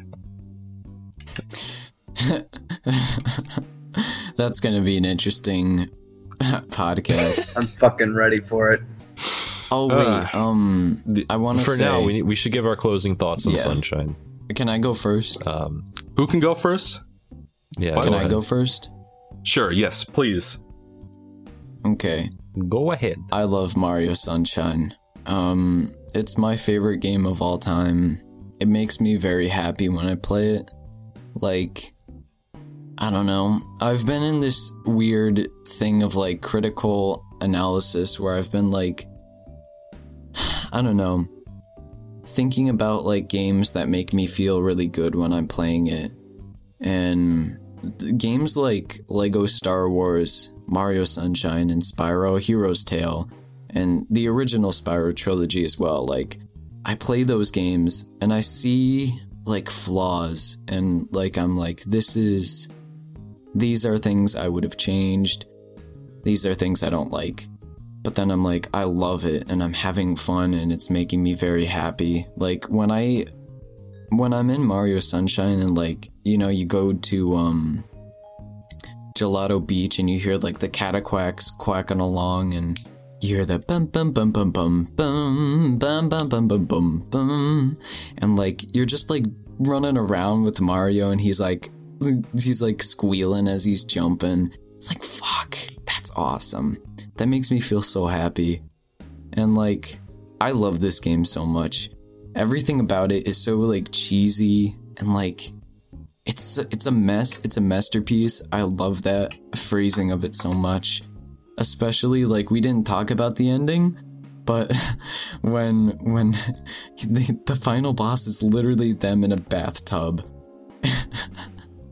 that's Yeah. fucking amazing and like um when when they're at the end and bowser's like well junior i have some bad news Mama Peach isn't actually your mama. She is not the mother. I love that. But yeah, I love it. Anyways, I like this game a lot as well. Uh, I'm reluctant to say that I love it as much as Haydox, but it is my favorite 3D Mario game. Uh, even though I, I would go out and say that this probably is the 3D Mario game with the least amount of polish to it. Um, and it's like I look at some of my, you know, some of the games that I really enjoy. Like, like I could tell that Majora's Mask was just like not even a year, if I remember right. Yeah, and yeah. Sonic Adventure that was rushed to an extent. You know, that has a lot of problems as well. It's like I, I don't. I know someone here said it. I'm pretty sure it was King K, but I find like kind of flawed games, you know, to be fascinating, and I find them to be more interesting and more enjoyable than a game that will be Yeah, yeah. no flaws, no flaws, 10 out of 10 though. The way how I see it is that I think like the more flawed that your game is, like as long as there's like that one nugget that makes it really fucking good, that's all you really need because then it makes that that little nugget shine even brighter than you know, like it, it makes it so that I don't even think about the problems that you know that are holding the game back. Like there's a game I'm playing right now, it's called Shining Resonance it's flat up the ass. But, you know, I like the characters and I like the combat, you know, and I like, you know, doing little extra dungeons and stuff like that. You know, it has really bad fucking pacing, but I don't really care because, again, I like the characters and I like all the optional stuff that you get to You know, but it's like if you got stuff like that, then it makes me more interested. in- It makes me appreciate the good stuff in your game a lot more. So and Sunshine falls under that category. So that that's that's my two cents. Uh, King K, Am I going you now? can. I don't know. I can go, Um, but you can go too. I don't care who I'll go. I mean, I probably again I probably have the lowest opinion, but I still like it. It's just I feel like Sunshine tried to have it two ways sometimes, and I don't. It's a very strange combination. I wish it just would have went all or nothing. It's kind of why I appreciate what what Galaxy does because Galaxy is not in the same way as Sunshine, it's not set up like that. It's not really immersive in the same way, but I kind of like Yeah. how that game kind of stuck to its own like it's structured kind of yeah but like it it wor- it made it work incredibly well it just kind of stuck to its guns and i kind of wish sunshine would have done Yeah. I see what you mean, yeah. because there are a lot of things that i like about it that kind of get drowned out by the things that are weird for me hmm but i like it you know I mean, so I guess it's it's my turn uh, then, and I I don't know. I find it kind of interesting, Haydox, that we were vehemently arguing a minute ago about a game that we both we we were we were both fighting vehemently about a game that we both love to the moon and back. Pun intended. Well, yeah, not not Power Moon back, but you know what I mean. It's that we both absolutely love this game, but for completely different reasons. I just realized something. With Mario Sunshine, you get the sun, the sun-looking things, and Mario Odyssey, you get. things. Whoa! And then Galaxy, you get stars because you're in the space. But Haydox was talking about the moons, and you were talking about the points, which gives you suns. It's like they're yin and yang. uh, Ryan, you're drunk.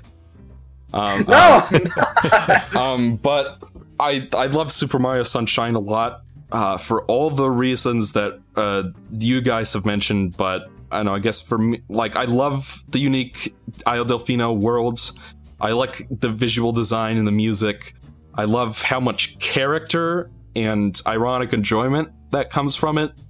Uh, but I guess most of all, what I love about it and why I 100% it like constantly, like I want to go play it like right now, um, is that it is to me it is just so replayable and, and so much fun to come back to and try to just tighten up your run that much more and try to get through it all quickly and you know figuring out the best routes. And I know that's to me is and I the fact that two completely different people can play it uh, in any percent and 100% and both find something to really really love I think speaks a lot to Sunshine's lasting appeal and just how much it can do for the right people. So, yeah. That's my final thoughts.